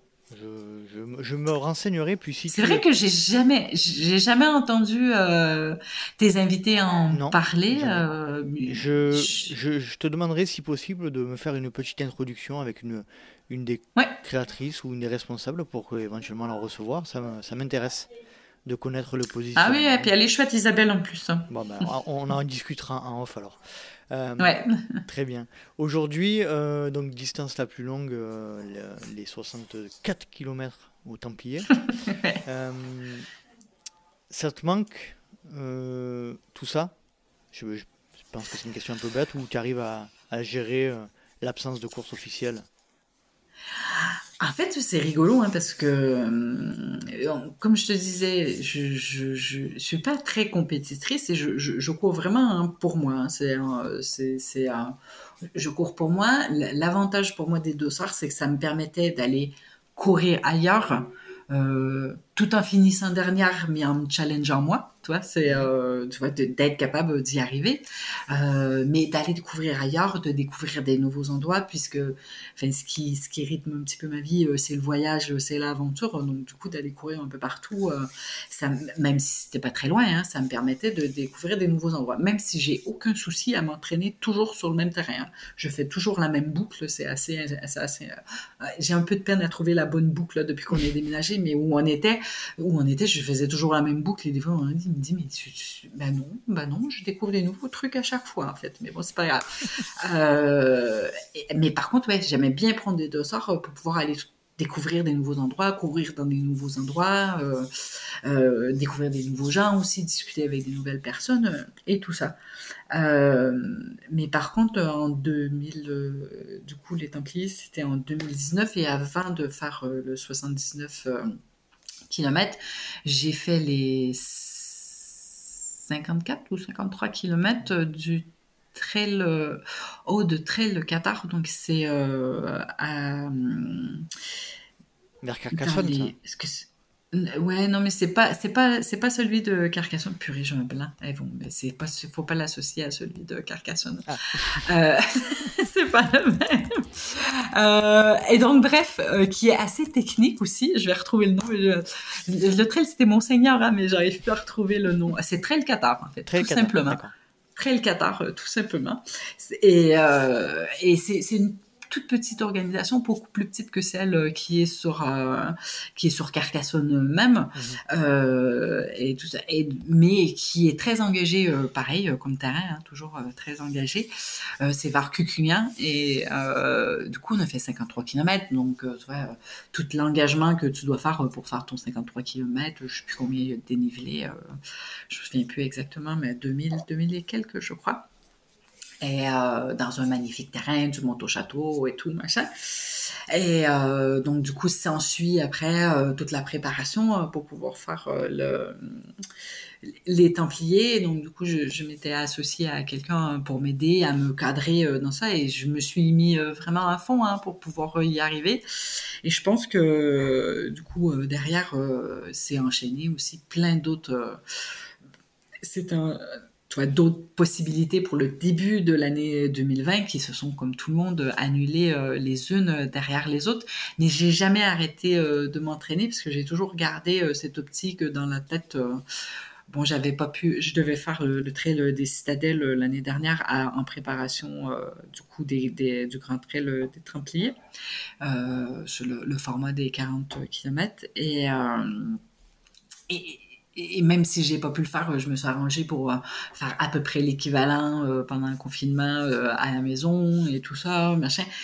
Et, et, je pense que je me suis mis une pression énorme alors que du coup, je suis pas, comme je dis, je suis pas très compétitrice. Mmh. Et, euh, et pour pouvoir faire ce trail des Templiers, pour pouvoir y arriver, je faisais partie de l'équipe Compex. Et euh, c'était, je crois, euh, une trop grosse pression pour moi. Et du coup, je pense qu'à un moment donné, j'ai mis tellement la pression haute parce que en fait, j'ai toujours pas compris pourquoi Cathy m'avait choisi, hein, parce que je, je comparé à tout le, le, le reste de l'équipe, j'avais, j'avais pas du tout leur même niveau. J'aurais, pas du tout fini dans les. Ils auraient pas fini les premiers non plus, mais on n'était pas du tout sur, sur, le même niveau euh, de performance mhm. tous et tout ça. Et donc euh, du coup, euh, en remplacement du trail origine.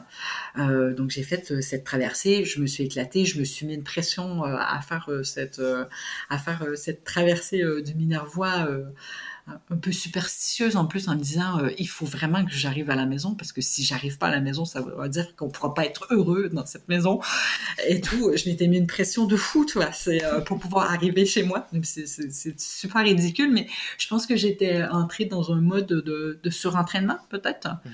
Je, le découvre en te le disant, en fait. Hein, mais euh, je, pense que j'étais rendue un petit peu dans, ce mode de, surentraînement. Euh, j'avais mal aux pieds en plus, mais c'est pas grave, je, je continuais à aller m'entraîner euh, malgré le confinement, malgré que justement je devais faire toujours la même boucle, que j'ai pas vraiment pu aller m'entraîner dans d'autres endroits comme je, comme je l'avais prévu et tout.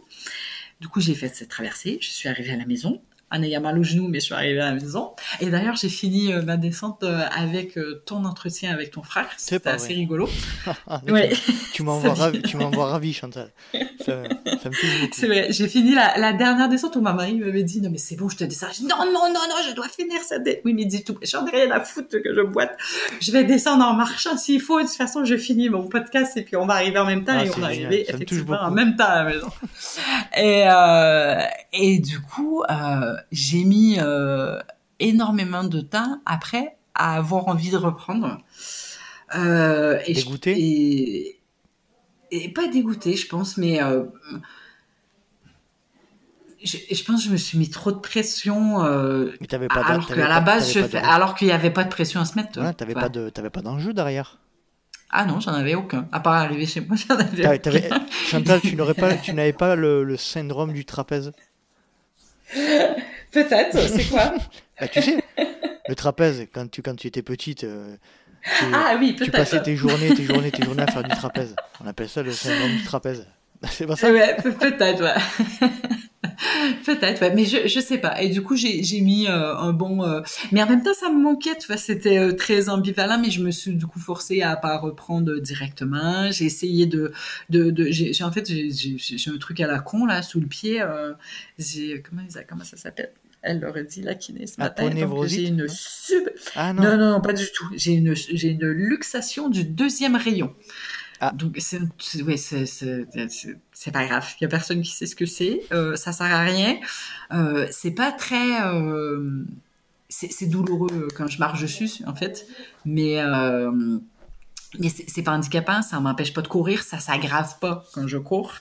Euh, à la limite, c'est plus dérangeant euh, quand je marche ou quand je descends des escaliers ou ce genre de choses en chaussures civiles. Euh, et c'est plus dérangeant donc à la marche parce que je compense à la marche alors que je compense pas quand je cours. Hein. Mais je m'étais dit, j'arrête de courir, on verra si ne pas courir, ça change quelque chose. Ça change absolument rien. Donc j'ai pu me remettre à courir. Mais c'est vrai que là, tout l'envie, tu vois, c'est j'ai envie, euh, quand, quand, je vais courir ailleurs qu'ici, mais euh, j'ai presque plus envie de, de, marcher très rapidement que de mhm. courir euh, souvent. Ça dépend des jours. Hein. Il y a des jours où je, je me dis, c'est bon, je peux faire 21 km, il n'y a pas de souci, je le fais. Mais comme je vais courir tard, en général, ben, je suis obligée de rentrer parce qu'il y a un couvre-feu. et tout ça, mais je, l'envie, elle est là, mais peut-être qu'effectivement, même si je suis pas compétitrice, ce manque de dossard le fait d'aller voir ailleurs, de courir ailleurs, de courir avec d'autres gens. Euh, parce que pour le coup, je suis assez isolée ici. J'ai personne avec qui d'autre courir à, part euh, mon chéri, mhm. qui court plus vite que moi. Et, et, qui là du coup s'entraîne lui pour le 70 des citadelles donc du coup il peut pas se mettre à mon niveau il est d'habitude il le fait mais là comme il a un enjeu pour lui derrière du coup maintenant il, il, le fait pas donc je, pense que ça, ça, ça, va revenir avec euh, des perspectives et tout ça, mais euh, je, je, prépare les citadelles, hein, justement, mais, euh, je, mais, mais, je le prépare sans me mettre de pression, en fait. Je me suis dit, euh, si je dois aller marcher, de toute façon, l'autre, il fait 70, donc logiquement, il devrait arriver après moi, pour une fois. donc, puis au pire, il m'attendra, hein, il faudra comme d'habitude.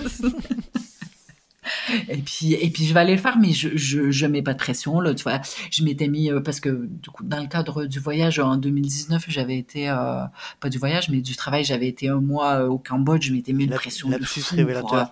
Tu t'en es rendu compte ou pas? Ah, oui, mais je m'en rends compte maintenant. Entre voyage et travail. c'est assez compliqué. Hein, tu vois, tu vois là, j'ai couru au Soudan avec une, une petite gazelle, euh, une petite gazelle, voilà, hein, euh, qui me disait mais non, c'est facile. Et non, c'est pas facile. T'as pas compris là. Il fait 40 degrés. Il y a de la poussière et une pollution de fou. C'est pas du tout facile là de faire 12 euh, fois une une à 4,30. Non, c'est pas facile, non. Mais euh, donc du coup ouais, j'y vais à l'envie. puis puis puis les citadelles ils donneront ce qu'ils donneront. C'est super beau donc je profiterai de beau visage. On n'en parle pas souvent mais moi je partage beaucoup. Enfin j'essaye le plus possible de partager ça avec ma femme aussi qui, qui court. Euh, on ne parle pas souvent de la relation quand les deux personnes font le même sport ou la même pratique. Comment, tu, comment vous arrivez à gérer ça? Vous partagez vraiment le trail ou, là, comme tu le disais, c'est vraiment limité Quand il n'a pas d'objectif, quand il n'a pas d'objectif, c'est la première fois qu'il a un objectif. Euh, en fait, en fait Yves, il a toujours été sportif et pour le coup, lui, il n'a jamais arrêté. Il fait du VTT, il fait des enduros et tout. Enfin, il a fait un enduro. Il devait le refaire cette année, il est annulé euh, et tout ça. c'est, euh, il a toujours un petit peu plus ou moins couru et tout ça. Et, euh, et, il a surtout, je pense, Enfin, s'il courait vraiment, je pense qu'il aurait un très très bon potentiel.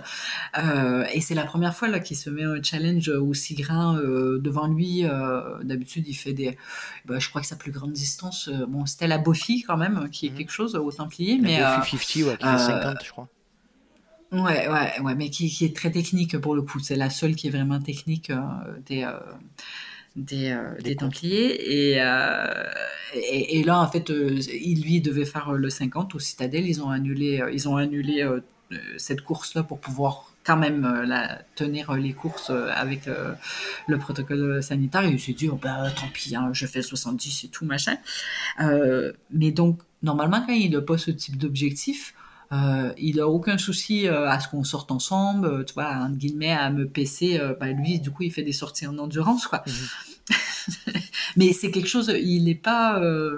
il est compétitif, mais surtout avec lui-même, et, pour le coup, il est très compétitif avec lui-même. Par contre, hein, de, lui dire d'aller doucement quand il sort tout seul, c'est pas possible. C'est, il faut vraiment qu'il se pousse au bout de ses capacités et tout ça. Je te coupe, Chantal, mais c'est vraiment pas évident hein, de d'arriver à se mettre au, au, niveau de l'autre sans, euh, en, y prenant du, enfin, je sais pas si ça va être mal perçu, mais en y prenant du plaisir, en essayant de euh, arriver à se mettre à un niveau qui n'est pas le sien pour partager, c'est, mm. pas simple non plus, que ce soit d'un, d'un côté ah ou de l'autre. Ah mais je pense que c'est difficile hein, pour lui. Après il le fait, euh, il le fait très bien. Euh, c'est, euh, je me dirais que j'ai le, mari le plus conciliant de la planète, mais que ce soit dans son travail ou dans son. ça c'est parce que tu me connais pas. C'est vraiment, c'est, c'est vraiment une crème quoi pour ce genre de choses. mais il en a rien à faire en fait. Et c'est ce qui, c'est ce qu'il me dit, c'est qu'il me dit, j'ai décidé d'aller courir ou d'aller. Enfin quand, quand, on va en VTT, je te raconte pas quoi. C'est, j'ai peur de moindre cailloux. Il y a que des cailloux ici. Hein.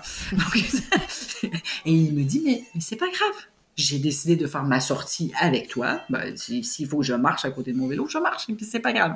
Je sais pas comment il fait ça. Hein, et je pense pas qu'il y ait beaucoup de gens qui soient euh, capables de faire euh, ce genre de choses en fait et d'être capable de se mettre au diapason Moi je, moi, je lève la main. Alors, comme là il est sur le 70, comme il se prépare pour autre chose, euh, ben, même moi je demande pas en fait. Après je pense que si je lui demandais, on pourrait le faire. Hein. Moi je lève la main. Je suis un peu comme ton ton Yves. c'est ça, c'est Yves son prénom? Oui, oui, tout à fait. Je, suis un peu comme lui, j'arrive à me mettre au diapason et à courir avec, euh, avec mon épouse et euh, elle n'aime pas ce terme, elle n'aime pas le terme épouse. Alors je vais dire Virginie, euh, j'arrive à, à, me mettre entre guillemets à son niveau et c'est vrai que c'est c'est génial de partager la même passion, enfin la même passion. Je sais pas si pour elle c'est un niveau de passion, mais de partager des moments sportifs comme ça, c'est vraiment top. Quoi. Ah non, mais c'est super génial. Moi, j'aime beaucoup sortir avec lui. Et puis, euh, et en fait, je pense que c'est vraiment la seule personne avec qui j'arrive vraiment à courir, en fait. Parce que les autres, les autres, je me mets une pression. J'ai été faire une réco, euh, justement, d'un magnifique trail ici où personne ne vient parce que c'est une petite distance. Et, euh, et, la, et dans la réco, il y avait Antoine, en fait, euh, qui est simple, qui est super gentil, euh, qui, est, qui est génial. Hein. mais du coup, je pense que tout, tout le monde s'était mis un peu la pression parce qu'il y avait Antoine, même si... pourquoi Même si... Même si, même si tout le monde disait non, non, il va mollo, il va mollo. Puis je disais, mais votre mollo et mon mollo, c'est pas du tout pareil, en fait. C'est relatif. Et, et, et, du coup, moi, à un moment donné, je me suis mis une pression de ouf. Euh, parce que je voulais ralentir euh, personne et tout, machin et tout. Euh. et à un moment donné, j'ai fait, mais. Ah, et puis, tout, bon, Antoine continuait avec les, les, autres devins. C'était pas le souci. Puis à un moment donné, je me suis dit, mais non, merde, quoi. Je, je, je, suis pas là pour ça. Je suis pas là pour me mettre une pression. On n'est que sur une réco. Mhm. Et du coup, en fait, je suis restée avec un des suiveurs. Euh, j'avais déjà fait ce, ce, trail, en fait, en plus. Hein. Et je suis restée avec un des suiveurs et on est arrivé euh, derrière et tout. Et puis, c'était sympa, hein, mais, euh, et, mais, mais en même temps, euh, je me disais, mais oui, mais euh, je te ralentis et tout. Puis il me disait, mais je m'en fiche parce que je suis le suivant et tu vas fermer le truc. Mais oui, mais du coup, tu vas fermer plus tard à cause de moi. Alors que quand je pars avec Yves, bah, tant pis. Hein? Mhm. tu as décidé de venir avec moi, tu fais ton chemin de croix, tu vas quelque part. Par contre, quand j'ai mm. quand j'ai fait le 68 km, je l'ai fait avec euh, avec Nicolas justement. Euh, j'avais dit aux gens si vous voulez venir faire 5 km, 10 km, de toute façon je vais pas vite, donc euh, il n'y a aucun stress, vous pouvez venir. Et en fait, lui c'est un pote de, de, de Yves qui m'avait dit je fais 10 km avec toi. Et en fait, on a fait 40 km ensemble, et mhm. c'est pas vrai, donc il n'y a pas que toi et mon, et mon chéri. Il y a Nicolas. Il s'appelle Nicolas aussi. Et ouais, ça doit être ça. Mais du coup, j'ai les 40 km, j'ai couru plus que j'aurais jamais couru si j'avais été toute seule, en fait. Et pour le coup, il s'est vraiment mis à, mon diapason. C'était mon défi, hein, donc. et pendant 40 km, euh, il, a été euh, vraiment, vraiment mon diapason. Euh, il m'a permis de faire la première portion vraiment à mon rythme. Et, j'ai réussi à, moi, pas me mettre de pression, mais parce qu'il me la mettait pas non plus, en fait. Hein, mhm. C'est génial. Est-ce que tu peux nous parler de, ton. ouais, c'est ça. Tu peux nous parler de ton moment extraordinaire? C'est un moment unique lié au trail, pas forcément le plus de. Le, euh, pardon. Pas forcément le plus beau, mais le plus, le plus atypique. Euh... J'hésite en fait. J'hésite entre deux, j'hésite entre Caroux, mais du coup, je vais le garder pour la prochaine question, celui-là. Et euh, je, pense que c'est au trail, au trail des 14, ça, ça fait partie euh, des plus beaux trails euh, que j'ai faites, euh, ou avec celui de Prémien dont je, je, parlais tout à l'heure. Mais ce qui était génial au 14, en fait, il y avait ma cousine qui était, qui nous avait accompagnés et qui avait amené nos filles. Et et que du coup quand je suis arrivée euh, au pied euh, du château euh, avec mes filles qui, qui étaient là et qui étaient super contentes et qui avaient fait une grande pancarte et tout et, et, du coup ce, ce, j'ai comme eu l'impression d'arriver à la maison en fait. Il y avait le château qui était juste en bas euh, j'ai oublié le nom du château je suis très nulle dans les noms. Et il y avait le château qui était juste en haut et, puis il y avait un vin mais un vin de fou en fait. Et ça faisait je sais pas combien de temps qu'elle m'attendait les pauvres parce que bien sûr je respectais pas euh, mes temps euh, prévus. Et euh, je sais pas d'arriver là de voir le château et de me dire oh, mais c'est juste c'est juste génial en fait et je vais monter sur une crête et ça va être ça va être là-haut et on a couru un petit peu ensemble sur la crête et c'était euh, c'était super génial quoi. Et ton plus beau souvenir de trail? Ouais, je pense que c'est le Caroux euh, et c'est mon plus mauvais souvenir de trail aussi. À la fois. Euh, c'est souvent le cas. Hein. Oui, ouais, c'est mais c'est un. On doit être, un peu maso en fait. c'est ma bête noire, euh, ce Caroux. C'était, je m'étais mis, euh, je, voulais tellement, je, pensais tellement pas être capable de, de, courir euh, au Caroux et tout ça. On a une jeune, un jeune, bah, parce qu'il est plus jeune que moi, mais jeune légende de, locale. Et je me souviens quand je suis arrivée et que je voyais Johan courir puis, il faisait chaud en plus l'été, là, puis je le voyais passer et tout, puis je me disais, mais il est malade ou quoi, mais qu'est-ce qu'il fait? Et il a gagné, il a gagné ce trail euh, du carreau, je sais plus moi, deux ou trois fois. Il était là, je crois, en plus aussi, euh, cette année-là, quand on le fait. Et, euh, j'étais tellement sûre de pas pouvoir le faire, et en fait, j'ai souffert tout ce, ce, ce trail, parce que probablement un lien avec la luxation que j'ai aujourd'hui sur le deuxième rayon, mais du coup, après peut-être il y a une grosse montée euh, qui, est au début et à partir de la première euh, descente, chaque fois que je posais le pied, en fait, j'avais l'orteil qui voulait exploser. Mhm. Euh, ça faisait super mal et tout. donc, il y a que des cailloux. Donc, à chaque fois que je posais mon pied sur le caillou, ça faisait super mal. Mais, et peut-être à un kilomètre de, de la fin, je, je, passe un gros caillou et je m'assois dessus et je me dis, mais merde, c'est bon, je suis capable, c'est bon, je, l'ai faite, je reste là. je le sais, là, je suis capable de faire 18 km, je sais plus combien il y a de je crois que c'est 1500, 1800, quelque chose comme ça. C'est bon, je, suis capable, je reste là. J'avance plus, j'en ai rien à foutre, je reste là. C'était pas possible de rester là puisqu'il y a personne qui peut venir te chercher au cas où, hein, quand t'es au milieu de tes cailloux, il faut que, même à un kilomètre, c'est pas possible.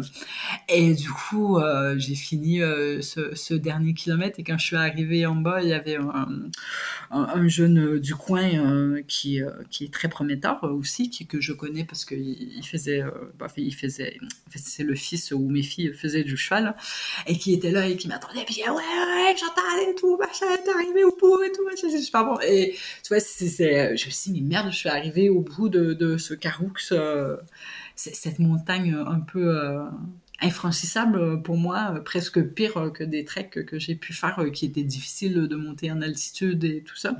Mhm. C'était un peu mon Everest à moi, en fait. Très bien. Et donc ton pire moment, c'est celui-là aussi, quoi. C'est le moment où tu te mets sur la, sur la pierre et tu, tu, tu dis j'y arriverai pas? Non, non, non, non, non, pour, non, c'était mon pire moment euh, tout au long parce que j'avais mal aux pieds. Mhm. Euh, mais non, quand je suis arrivée sur la pierre, il me restait un kilomètre à, faire. Je, je savais que j'y arriverais en fait, que j'y étais arrivée et puis j'en avais un petit peu plus rien à faire. C'était, j'avais plus rien à prouver à personne. Mhm. J'ai continué parce que j'avais pas le choix. Mais c'était, c'était mon pire moment parce que parce que ça, physiquement, j'ai expérimenté euh, la, la, la douleur dans mon pied, mais sur toute la durée de 18 km à me dire mais pourquoi tu fais ça, quoi. Mhm. Pourquoi tu endures 18 euh, km C'est que 18 km, il y en a qui l'endurent sur 200 km. Euh, cette douleur euh, sur toute, sur, sur, toute la durée, en fait. pourquoi tu fais ça C'est Qu'est-ce que ça va te donner au bout du compte? Et en fait, bah, ça me donne que j'étais juste fière de moi, arrivée au bout, en fait. Fière de ce que j'avais accompli, fière d'avoir perdu du poids, d'avoir retrouvé la santé, d'avoir arrêté de fumer. Oui, si j'avais arrêté de fumer. Non, j'avais pas arrêté de fumer, je crois encore. Euh, non, j'avais pas encore arrêté de fumer. Euh, parce que oui, la première année où je faisais du trail, je fumais encore. Ah oui, T'avais euh, diminué Ouais. Ou pas? Pas du tout, non. Pas du tout. Comme dans tout. une grosse fumeuse? Je suis passionnée. si, ouais, je fumais un bon paquet par jour, quand même. Hein. D'accord. Ouais. T'as fait du trail pendant un an en fumant un paquet de cigarettes par jour? Ouais, j'ai euh, arrêté de fumer quand je suis partie faire le trail en Belgique avec Trail en Trail. Bon, c'était prévu, hein, j'avais prévu euh, d'arrêter de fumer. Mhm. Mais là, pour le coup, pour la première fois dans ma vie, je me suis dit, je peux pas montrer à des gens que je cours et que je... c'était pas possible, en fait. T'assumais pas fait... T'assumais pas ah non, mais je l'assumais plus du tout, en fait. Mais euh, ceci dit, ce, ce trail-là, qui était super beau et qui est quand même pas mal, qui s'appelle le Trail des Fées, et qui, euh, je sais plus moi, 1500 dénivelés euh, quand même en Belgique. Bon, c'est dans les Ardennes, hein, mais euh, et c'est parce que tu descends sous terre aussi. A été un moment, un, un pas le meilleur moment au sens où j'ai mangé des oranges au, euh, maintenant je sais que je ne dois pas manger d'oranges au 6 ou 7e kilomètre et en fait les oranges et mes intestins ça fait deux et euh, ça a été mais, des crampes sur ah toute la durée mais pendant 33 kilomètres de, dès que je me mettais à courir en fait et comme j'étais là pour courir c'est long. Eh mais un truc. Et en fait, le problème, c'est que j'en ai mangé à tous les ravitaux parce que je savais pas que le problème, c'était l'orange. Je l'ai appris peut-être six mois plus tard. Hein. D'accord. Bon, bah, conseil à suivre alors, et faites attention avec les oranges, on sait jamais. Euh, moi, j'ai jamais essayé, donc euh, ce que je sais, c'est que moi, je crains le, notamment les yaourts. Alors, euh, certains ne le craignent pas, moi, moi, je le crains. En fait, dès que le, je mange des produits laitiers sous forme de yaourt, je, c'est un véritable calvaire pour moi. J'en ai jamais eu sur des courses. Sur des courses ou en général En euh général, tu sais, quand euh, parfois euh, il m'est arrivé d'aller courir entre midi et deux, je sais pas pourquoi.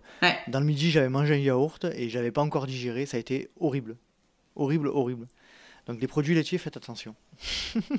et les oranges. Bah, oui, ben, les oranges, ouais. du moins, mais a priori, après, je l'ai, lu quelque part, hein, que les oranges, c'était, comme c'est vachement acide et tout ça, en fait, c'est, c'est tout à fait normal, mais tu en trouves souvent et en guillemets tu enfin moi je, je le prenais parce que j'avais soif et que je je bois pas de je bois pas des trucs avec des électrolytes et ce genre de choses. Et en fait j'avais besoin je pense de ce qu'il y avait dedans. Mhm.